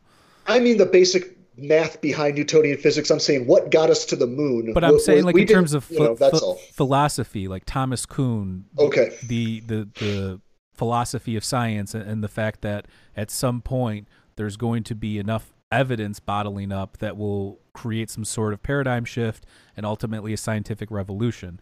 So, what was revolutionary, let's say ancient Greeks 500 BC with Thales, and he thought the basis of everything was water, which makes sense back then.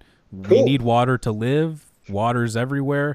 Maybe it's the building blocks of life. We know that's wrong now, but I'm just say, right. I'm making the point that what's true today is not going to be true to tomorrow based on all the evidence. And to I right. think it's naive for modern science to not look at that at least and say, well, lot, you get a lot of certainty and a lot of assurances from them, but you don't ever hear this is going to be wrong and it will be replaced in the future. This is just our best understanding of it at this current moment. And I wish Absolutely. that I yes. wish we got more of that than we know this to be 100% true and we're at a pinnacle point where there's no way it can't be true in the future, that kind of a thing. I have a problem with that kind of thinking because it's sh- been shown I to be false.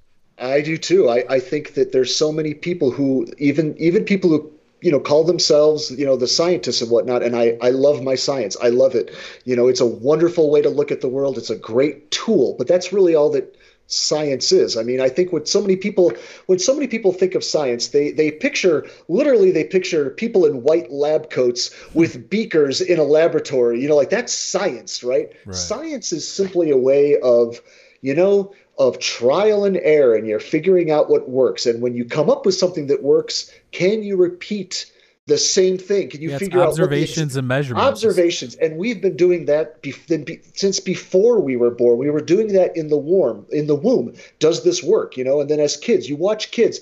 Kids are children are scientists. Mhm. little toddlers are sitting there. That is all that they're doing all day long is they are taking in information and they're testing and they're observing and they're going did that work? Well that didn't work the way i wanted it to. Let me try this. Let me try this. That's that's all science is. So when people crap on science i'm like you don't understand science but then i also like you're saying i also get pissed off at those people who are it is they've become so close yeah they've become Well, closed-minded they have like books and they have interviews and they have movies Right. and they've got to defend Yeah. their position and that's I think we've had That's their story, my friend. we've It's had their Bri- story, we've yeah. we've had Brian Keating on who wrote the book Losing the Nobel Prize and he does a great job of explaining how competitive it is and how much yeah yeah there that- is this like political thing going on as well within the, the the scientific community. And this guy's trying to squash this guy's ideas and this guy hates this guy and he's trying to get rid of his ideas. And it's this back and forth thing that it Yeah. seems productive. Maybe it is part of the evolution of ideas. Maybe it's not. Sometimes it seems non-productive. Yeah my- it does. My- I guess my point is this: is that since we've done this show, I used to believe in a lot more than I do now. However, I Oh. believe I believe there is this true fringe out there, and I've mentioned this before, where there is this gap where we don't know. Like you said, UFOs. You had an experience. People that experience ghosts. People that have near-death experiences. People that talk to these aliens and entities on DMT trips. People that um, whatever you want to say metaphysical thing has happened to them that have experienced something of an alternate nature that know that there's nothing that they can do on their day-to-day consciousness to explain what happened to them. So I, I believe that there is this fringe out there. Now i think it's a lot smaller of or narrower of a gap than i once did when we first started but i still believe even now that it exists and it's it's walking this tightrope. It's what we've been doing this whole conversation. It's saying we understand science, which we do, and we, we love talking about it. It's understanding that people have these experiences, which are true. They how can they not be? Some some of these people, uh, you know, there's liars out there, but for the most part, I feel like a lot of the people we've interviewed and a lot of the books I've read are genuine people that have had genuine, real experiences that are tangible that they can take things away from. So I, I think it's it's walking that tightrope between that and then also the crazier stuff. So the crazier stuff being you know that aliens whatever. Whatever, you the storyline is whatever storyline right? Yeah, and we're not even certain that with UFOs which we know that there's videos of and who it Yep. could be advanced technology it could be Exactly. it could be an autonomous vehicle. Uh, people uh, there's a th- thing called the von Neumann probe theory which is that you create these probes that go out into space and they self-replicate to the point where they're self-replicating all over space and pretty soon you've got all these probes all over the entire universe scouring it looking for Nice. information whatever. So cool. Yeah so yeah look into that. It's pretty interesting. So but, Yeah. but, but i guess my point is this is is that there is these crazy things that happen that we can't explain maybe we will in the future with science but when we do there will be a new set of problems a new set of questions maybe Sure. that maybe this is driving our evolution maybe this is the thing that keeps us going keeps us pushing maybe there is some endpoint. i don't know but you know there's certain people that would disagree like your richard dawkins and those kind of people that think that there's no point to anything and it's just what it is and that sort of thing which i yeah, he's got he, Richard Dawkins. I, I've read lots of Richard Dawkins. I, I like him and, and Sam Harris. And there's, you know, it's funny because logically, there's nothing that I can really argue about with those guys. I mean, on a, I would never go into a debate, for example, with Richard Dawkins. That that guy would, you know, there's no. I think we would mostly be in agreement with everything the guy said, except for he does make a lot. He he he's coming with his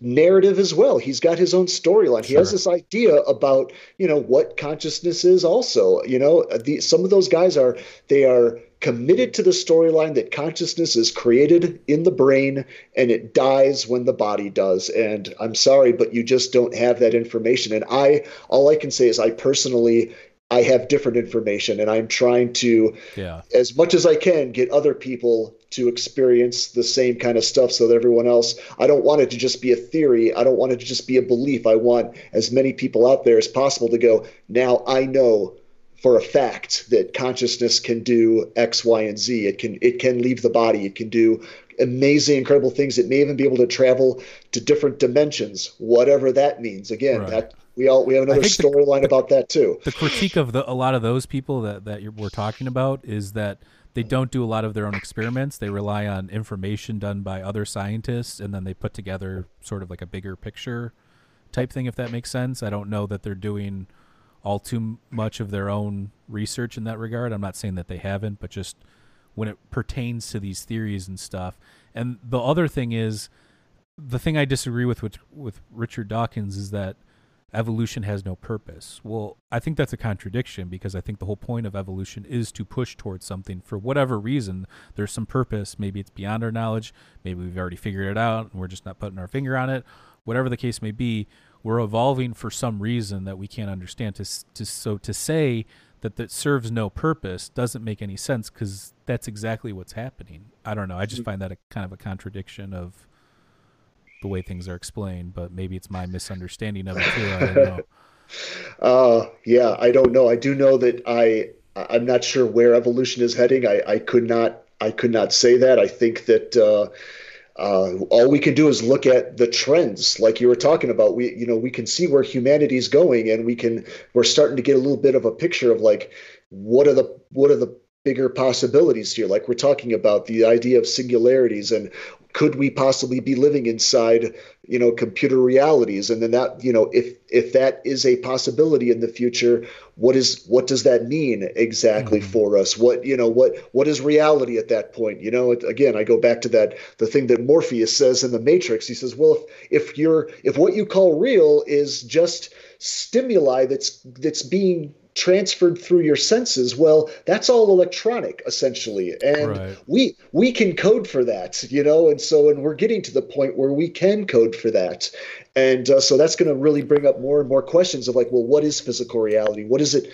What are the rules? But going back to your science problem i mean you mentioned uh, uh, graham uh, graham hancock uh, who I, I had communicated with briefly. He was doing a speak uh, speaking tour out here in boulder for his for his earlier uh, his latest book. Yeah. and uh, he and I had a good discussion about you know he had a he had an out of body experience himself at about the same age that I did. He was about 19, and he had an out of body experience when Right. he he was I think he was electrocuted or something, or he, he Yeah. hit some electrical.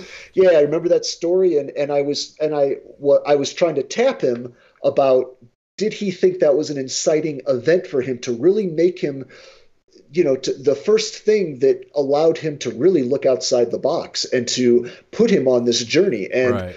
I, I found it fascinating that he had not really considered this. I was like, really, you haven't, you haven't thought about that? Like, I, I've heard him talk about it actually on London Yeah, London. Real. Um, exactly. Yeah. where he talks about how the first experience he had two near death experiences. One was when you're mentioning when he was younger, and he felt like it did have some sort of inspirational or after effect on the way he saw things or experienced things. And Yes. then the the later one he just had recent. I think he had I don't know if he had like a seizure, He something did. He had a seizure of something. Yeah, where he something- hit his head and he was like unconscious and he had to go to the hospital. That's why you weren't seeing him on things for a while. And I know that you know Right. uh, he had some issues. So I'm glad he's healthy now. That's awesome. I'm a big fan of his his books. I think they're super uh, creative and outside the box kind of Thought thinking. provoking. Yeah. It is. Um, but it's fascinating what he says about you know the, our our our storyline that we've been sold about even just geology. I was blown away by some of his information about Right.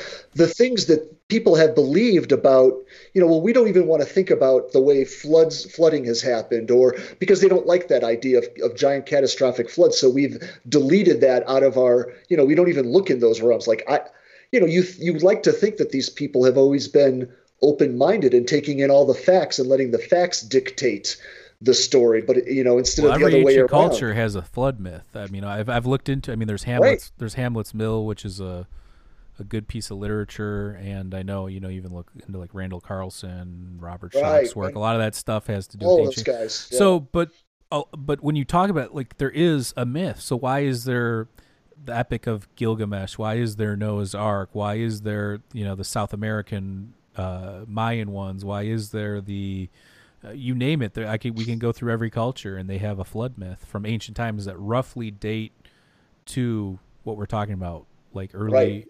or um, after the Younger Dryas or Right, somewhere somewhere around there twelve thousand some years yeah, ago. twelve and- thousand. and- You know, yeah. even Atlantis, which would be ninety six hundred, uh, or uh, let's say, uh, ninety six hundred BC. I mean, that's a long Right. time ago. That's eleven thousand six hundred years ago, Yep. and that that actually exactly coincides with the dating of Gobekli Tepe, which is the earliest megalithic site that we have found to this date. So, but we're drawn to that for some reason. You know what I'm saying? Like Well, there's we a have- reason we for sure drawn par- to those. We have pareidolia of the brain too. I, I try and check myself on that too. So I, I like to make connections as well, and you have to understand that our mind is made to make these connections. Like our, that's how I think we've survived is making these connections. But it also can be a negative thing in terms of learning and exploring and stuff. Mo- people that don't know pareidolia is, it's putting patterns together that of things that aren't necessarily like if you look in the clouds and you see Snoopy, well, that's not really Snoopy. It's just your mind saying, "Oh, this cloud formation looks like Snoopy," so therefore, that's that's kind of what the way we started this conversation in a way. That's what i was essentially saying that our mind is a meaning it's a meaning making machine. That is, Sure. it's it's that's what it wants to do always. It always wants to create meaning on some level. It wants to take any discombobulated information and it wants to streamline it. It wants to turn it into something that is that is non-chaotic you know? And it's funny because uh, we are we are it, what's funny about that is that on the below all of that we are chaos making machines. We are we are born to create entropy on some level. If you think of it on that level we are entropy making machines. I mean that's that's what that's what that's what humans are. That's what every force of nature is. It's taking we are i mean on the base level is what i'm talking about. On the energetic level we are on this planet to take order and turn it into disorder. How strange eh, that that how ironic it is that our brains are they almost seem addicted to finding order. Maybe that's part of what entropy is all about that we're you know we have to find order in things. But for what purpose perhaps to turn it into to more disorder i don't know i don't know what to tell you but we're, we're here to spread energy if nothing else yeah. I mean, we've had uh, we've had the scientist, cosmologist, um, Jude Currivan on who wrote the um, I think it's the cos- cosmic hologram. I don't know. I got to look up, but Huh. uh, I read uh, her book and it's fascinating. And she what she does is she reverses the the the idea of entropy in the sense that from a data standpoint. So, like you said, entropy is going from something that's ordered or singularity to disorder, where she's Right. saying that it's the opposite when it comes to information, where everything is disordered and we're like what you're saying, turning it into order. We're, we're giving it a semblance. Where and even if you look at the way that solar systems are structured, they they they're it's all chaotic after the Big Bang, and then all of a sudden everything starts to slowly get into motion, and it looks like a bunch of gears and cogs out there slowly Right. moving the wheel. So I, I that's what she does with it. I don't know enough about all of that to say that's a but I mean she's she's she's got the proper academic background and she's written a book about it. So I mean I like to give people the benefit of the doubt and I thought it was a cool idea based on what I already knew about uh um stuff. But yeah, the the, the book was the cosmic uh, hologram. So people check that I like out. it. I like it. Yeah, I, I don't know what to think of that. I'd ha- I'd have to read that to to to educate myself on that. But uh, yeah, and and the idea of that of that that that entropy seems to be a law of the universe, and we are not outside of that. Is uh, it's kind of a strange idea to think that essentially that is what we do. We we take energy and we spread it out. You know, we consume energy that is that is ordered, and we turn it into disorder. it's just it's a weird. But how? weird But, thing. but when you think about that from like a logic and a reason standpoint, how is that the case? I feel like we create order. Ah, right. Yeah. I feel like that's that. I feel like that's what we're doing. Or I mean, look, lives get messy. Maybe you go off the tracks and things become disordered. Or but I think that are we are we part of that then? This this idea of this cosmic law because we I think as human beings we fluctuate. Sometimes our lives are in order and we're creating order, and other times we're in a disarray and we're our lives are in shambles and we've got to figure out a way to pick the pieces back up. I feel like it's this fluctuation that happens throughout our lives. So sometimes I, I question whether we're even really part of that or not. Right. I, you know, and I, well, I'm speaking from from a larger cosmic standpoint and how that actually plays out. You'd have to talk to a to a cosmologist or a physicist to get those exact answers of how the the no. Yeah, you're right because it seems like we do. You know, we build things, right? We take some. We we you know. Uh, we we build mechanical things that are very orderly, right? Mhm. But we are also taking in constantly consuming energy from the sun, from the air, from our food and whatnot, and we are constantly turning turning it into shit basically which is a disordered which is what which is what it is i mean that is there's there's a so i so i think that uh, generally i'd say that a physicist would probably tell you again i'm not a physicist don't you know don't ask me these Oh, you're to- not? don't ask me to show you the math behind this guys but they would probably tell you that the the final conclusion at the end of the day at the end of your life is that you have created absolutely more disorder always than, than than the order that you have created. You've always created more disorder. That's that's that's the idea you know anyways. Uh especially when we look back at the beginning of uh you know, when you talk about the big bang what my understanding is is that immediately after the big bang the universe was in the highest order that it had ever been in and that it ever will be in perhaps.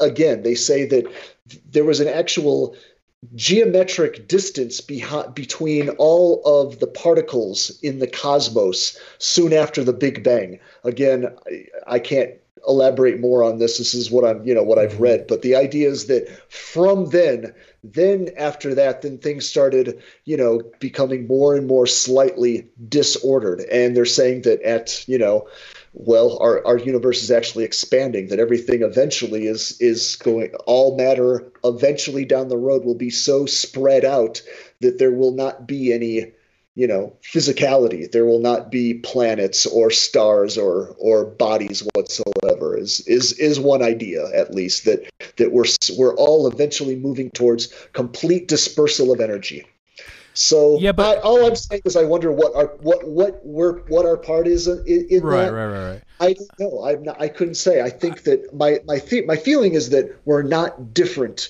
from the rest of the mechanics of the universe. Right. Is all I could say. Well, I guess my point was she pointed out that when we had our interview with her, that she was saying that there's a lot of there. I don't know if you've heard of him, uh, physicist Avi Loeb from Harvard. He's the one that came up with that theory about the um, interstellar object that came into our um, our solar system. It was the That, first. that ex- long. yeah, long yeah, yeah. thing that A, in a, Numa couldn't figure Numa out what or it a was. Nua Nua something. I Yeah, forget the name of it.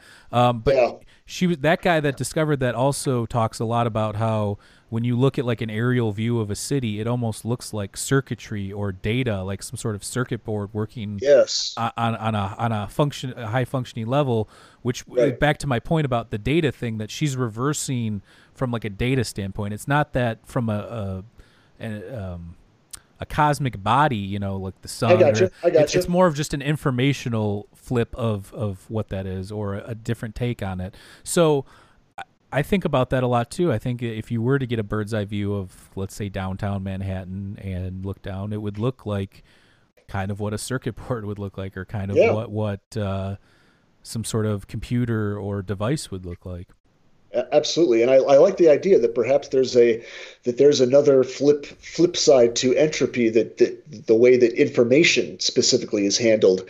I, I don't know. I don't know what to tell Right. you about that. It's it that that that is fascinating. That is, that is definitely fascinating. But uh, I would also say that at the sum at the end at the end of all of it we can create all of our structures that we want to and all i can tell you is that eventually they're all going to dust man. They're all going they're all eventually you know at the end of that equation they're all it's all going into dust you know. Even if we don't do it ourselves which they're saying is likely. Even if we don't, eventually, you know, Well, the cosmos is going to get us. Yeah, you know? the, the, the end all is usually the idea that I hear usually, or this is the theory that gets thrown around the most that I've heard is that everything's going to spread out so much Yeah. that the energy is going to be so dispersed that there's not going to be any heat. Everything's going to turn into cold mass It'll just be cold, right? die, die out. So, Yes. but then Yep. there's theories that they're the big bounce theory, which is that everything fluctuates and is eventually going to come back and it's almost like a, a cyclic, cyclical th- event that's going to, you know, the Big Bang's going to happen again and it's just going to keep happening over and over and over and over. Um, some people believe Sean Carroll, the multiverse theory, which is that there's infinite bubbles of universes out there that every probability of everything that there is is just a different version of itself in one of these universes. Um, so Yeah. there's so many different theories. That's what I'm saying about Yeah, like science. Like to- growing up, you you go to school and you learn these things, and you're like, oh, it's just how it is. And then Right. so at some point when I got older, I started to read more and look into these things and actually become interested in them, not being forced to learn Maybe these it things. isn't how it is. And it's not how it is. There is no one true path or one true answer. It's our best ideas are being put together or assembled, and you got to kind of put them together yourself and come up with your own take on what it is. And um, Use even your it- brain, people. even if it's even if even if it's our best take, it's still like again I mentioned earlier, it's going to be wrong in the future. And by wrong, I don't mean we weren't onto it or onto the basic i- concept I, or idea of it. It's we're going to learn so much more that we're going to look like chimpanzees, you know, a thousand years from now or whatever. Right. And when I was talking about Newtonian physics, I'm saying that that was a model that worked very well for Oh, them. yeah. Just as just as you, you know, we talk about the Greeks, even they had models that worked for them. So I yeah, the feel that Ionian my- physicists. yeah, my attitude is that it, it, it's always models. That's all we are doing. We're all we can ever do is create, uh, you know, a best fit. We can make a best guess, and we can create a map of of what we think this the territory looks like. But of course, all I'm ever going back to is saying, that's great. Models are great. You know, storylines are great, but the map is not the territory. And I think that is becoming very confusing to us as we become more and more immersed in symbolism. We become more and more immersed in electronics and media. We are forgetting that, you know, the map isn't the territory, that the things that we're seeing happen on screen are edited and they're not real. Right. You know what I'm saying? I'm saying that's take that take I can I can make that claim on so many different levels. It's insane. And I could, you know, from the from the most crude to the idea of uh, you know everything that you watch on television. Believe it or not, it's all it there there is an intention behind all of it and even reality television i love that word reality television. It's there's no reality going on. It's all highly edited. It's all highly scripted. Everything that you watch that you're seeing online on a screen i always that's what i say in my I'm, my next book is called migration and i talk about this i really go into this idea of narrative. And I, I always talk about how this idea that everything that takes place on a screen it's still not the territory. It's not the actual world and and it, that's confusing to people to the point where I think that we're dealing with more and more people who are confused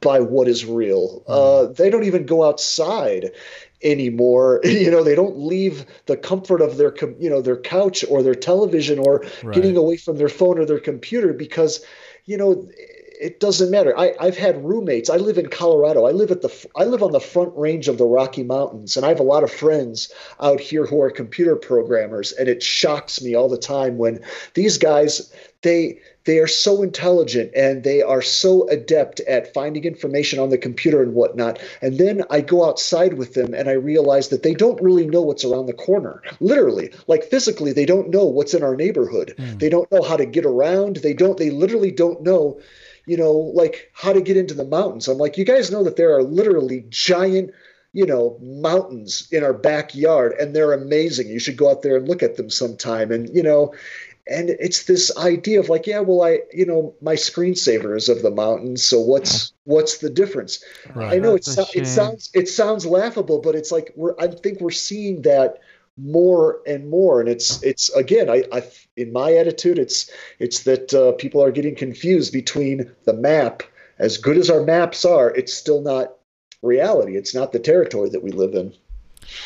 So for the last little portion of this episode, let's actually talk a little bit more about uh, lucid dreaming.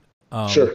So, I mean, we kind of went on a tangent. I thought it was a pretty cool. Ta- I thought it was a cool tangent. We just kind of went was. with it, but you never tangent. know where you're gonna get where you're gonna go. Uh, but know. but back to the lucid dreaming. So, all right, let's go back. so you, you've discussed or described how some people do it, and we mentioned some people have a schedule where you wake up every couple hours and then fall back asleep and then go back into it, uh, type of a thing. There's some people, you know, there's an Eastern philosophy aspect of it. A lot of people that practice Vedanta, they when they wake up, they ask themselves, "Am I awake?" Our buddy that's been on here a few times, yeah, Chris Emerson, t- talks about that. Um, yeah. So so th- there's all those, but when you are talking with people about this, is there better ways than others in your opinion, or is it kind of just whatever works best for you? Unfortunately, there it's going to be what what fits best for you. So that's why I speak in. Unfortunately, we we we're only left to speak in these very general terms when I speak about when I talk about what's at the heart of waking up in a dream. You know, when I talk about what's really at the heart of waking up in a dream is to you are disengaging from your storyline. And I know I'm I'm sounding like a broken record, but whatever however you can do that and people can find ways to do that in a lot of different ways uh, one of the reasons we are habituated to our storylines is because as i've said we don't question them so many people we don't question our reality we don't question our storylines at all we never second guess them we assume that the story we're telling ourselves is correct so this it be, it's helpful. The best thing is to do is to, like I said, the reality check. The reality checks are great because you're at least, and, and you have to do them genuinely. The, the biggest problem with the reality checks that I've that I've mentioned, the idea of just looking at your hand for a while and staring at it and asking yourself, you know, is this real? Am I awake? Am I dreaming?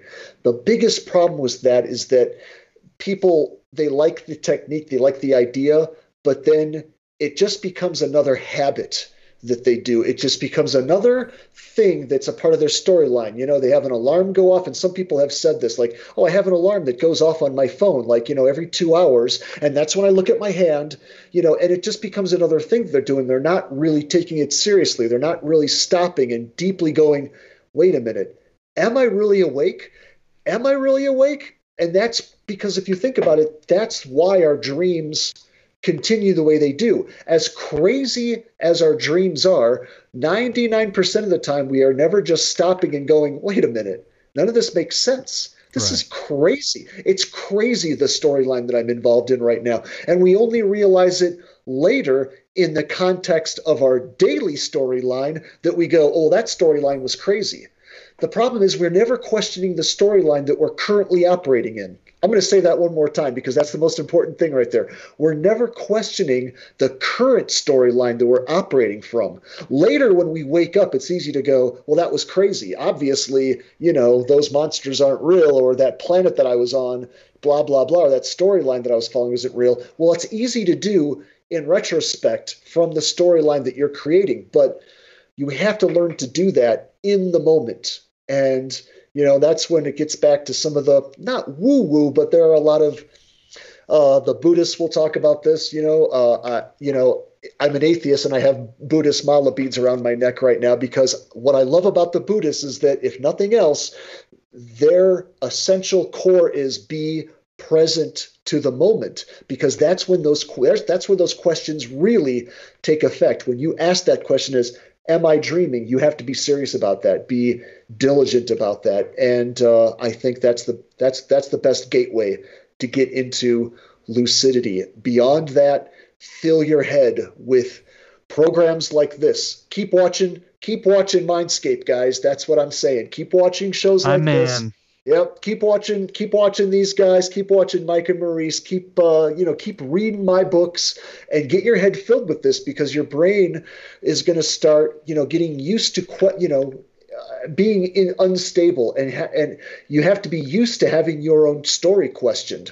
And uh, I would say that if you're the person who relishes when you find out that your storyline is wrong, that something is true that you never imagined was true, either you run from that. If you run from the other in the other direction from that, lucid dreaming is honestly probably not for you. That's maybe it maybe you know that's going to happen in another lifetime. But if if you like that idea of you know I'd like to experience something that seems impossible, uh, then you've got the right mindset for it. You just have to indulge. You have to really take these ideas seriously. You really have to start questioning your own stories, and I, I think that's the gateway. I think that's the that's uh, that's the door to get in.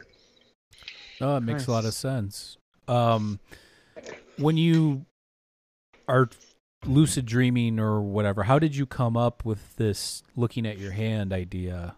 Or is that something you learned from somebody? Like, where does that come from? I so that was from a series of books that I picked up uh, soon after I started lucid dreaming because I was desperate for information. I, again, I was 19. I'm 47 right now. This so again, this is many years ago. The internet was not around. So one of the first series of books that I came across, and I, I looked into everything. There, you know, there's a there's actually even a a, a facility out in Cal or there was a facility out in California called the Lucidity Institute uh, by you know, conducted by a guy named Stephen LaBerge, who wrote the book, uh, you know, How to Lucid Dream or Lucid Dreaming. It's something like that, but his name was Stephen LaBerge.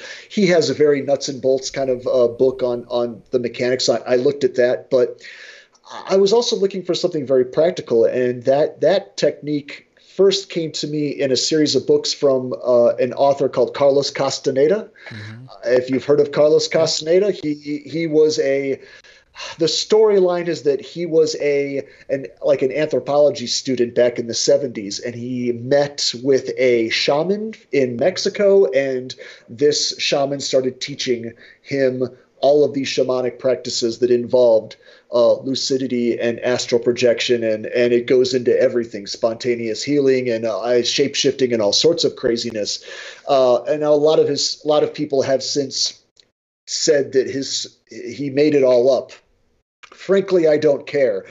All I know is that whoever Carlos Castaneda was, this was a guy who truly had personal insight on the topics whether he actually got it from a shaman that he met you know when studying for some college courses or not I, I, don't really care because the information is you know it doesn't really matter who where the information came from. If it works it works. And that was one of the things that that the, that his that his shaman taught him uh, was uh, that was that technique stare at your hand. And uh, mm-hmm. uh, and I loved it. I said my god that's such a practical thing. And I started using that immediately as soon as I read that in those books and there's a lot of wisdom in his books He's, he wrote like six or seven books. Uh, I can't remember how many, but uh, he, he he's dead. He passed away now. Uh, Carlos Castaneda died back in the, I want to say the late 80s or early 90s or so. But he wrote about seven books or so. So that's where that particular idea came from, and uh, I I took it and I ran with it. And I and what's interesting is that talk.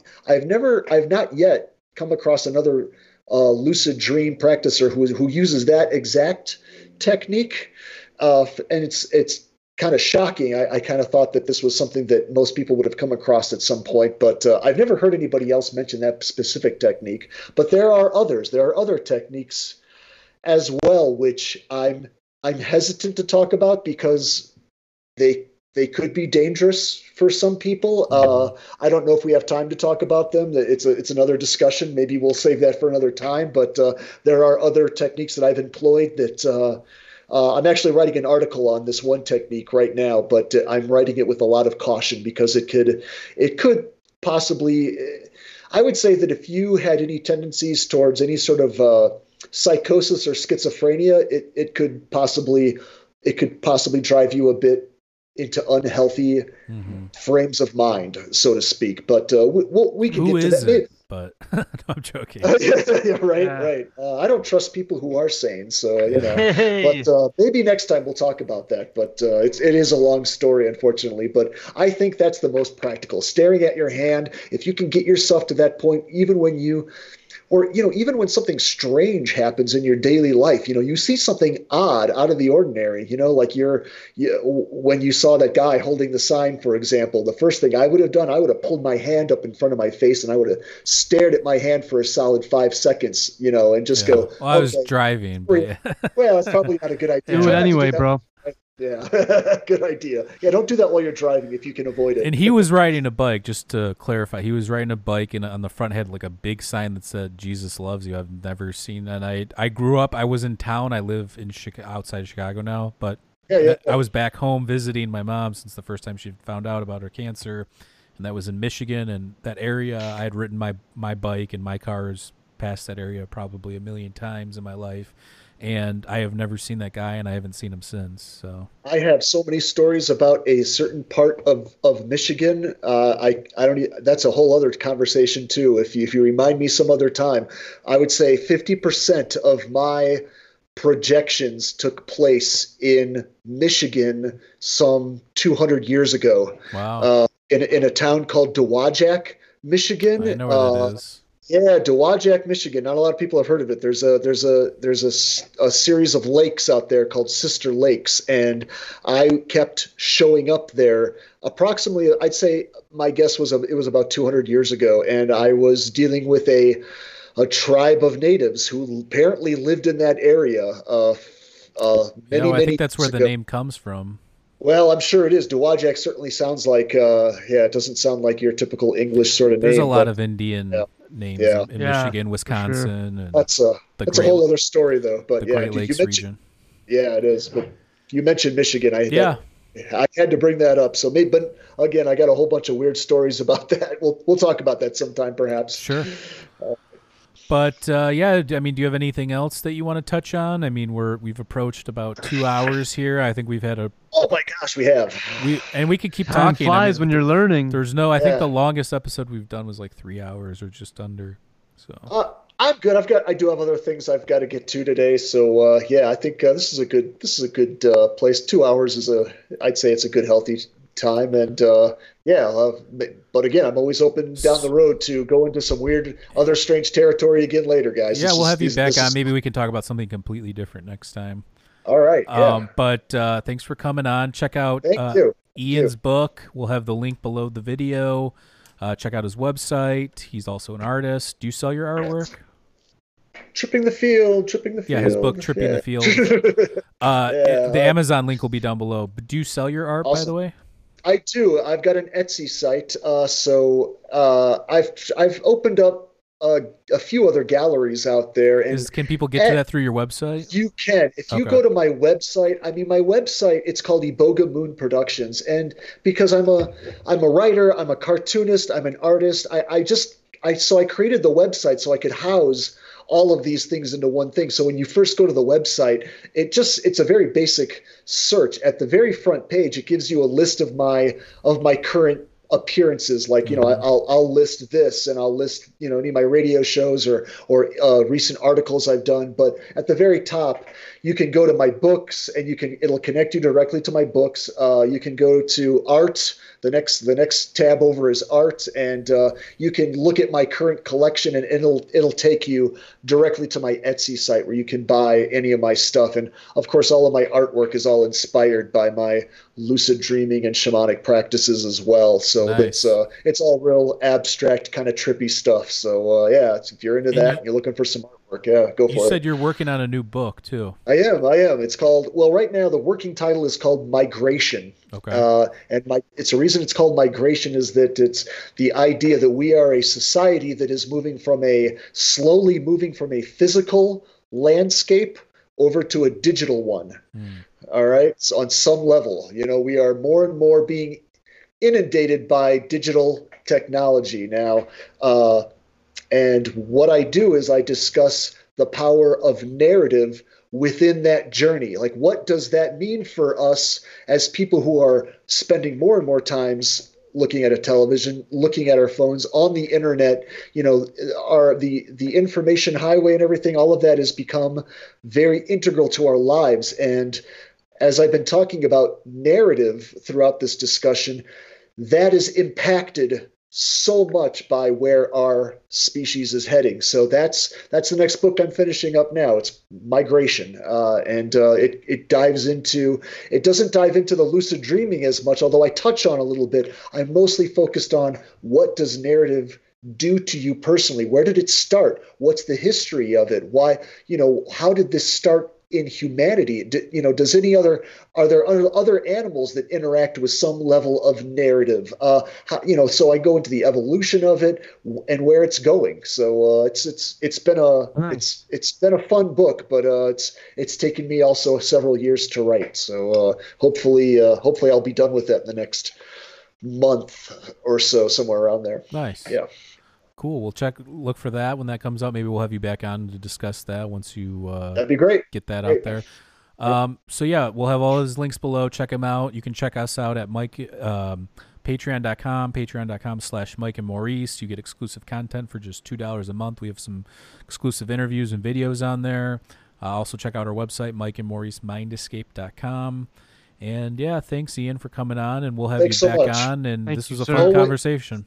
Always a pleasure, guys. Thanks so much, guys. All right. You have a nice afternoon. You too. Take care. Peace. Bye.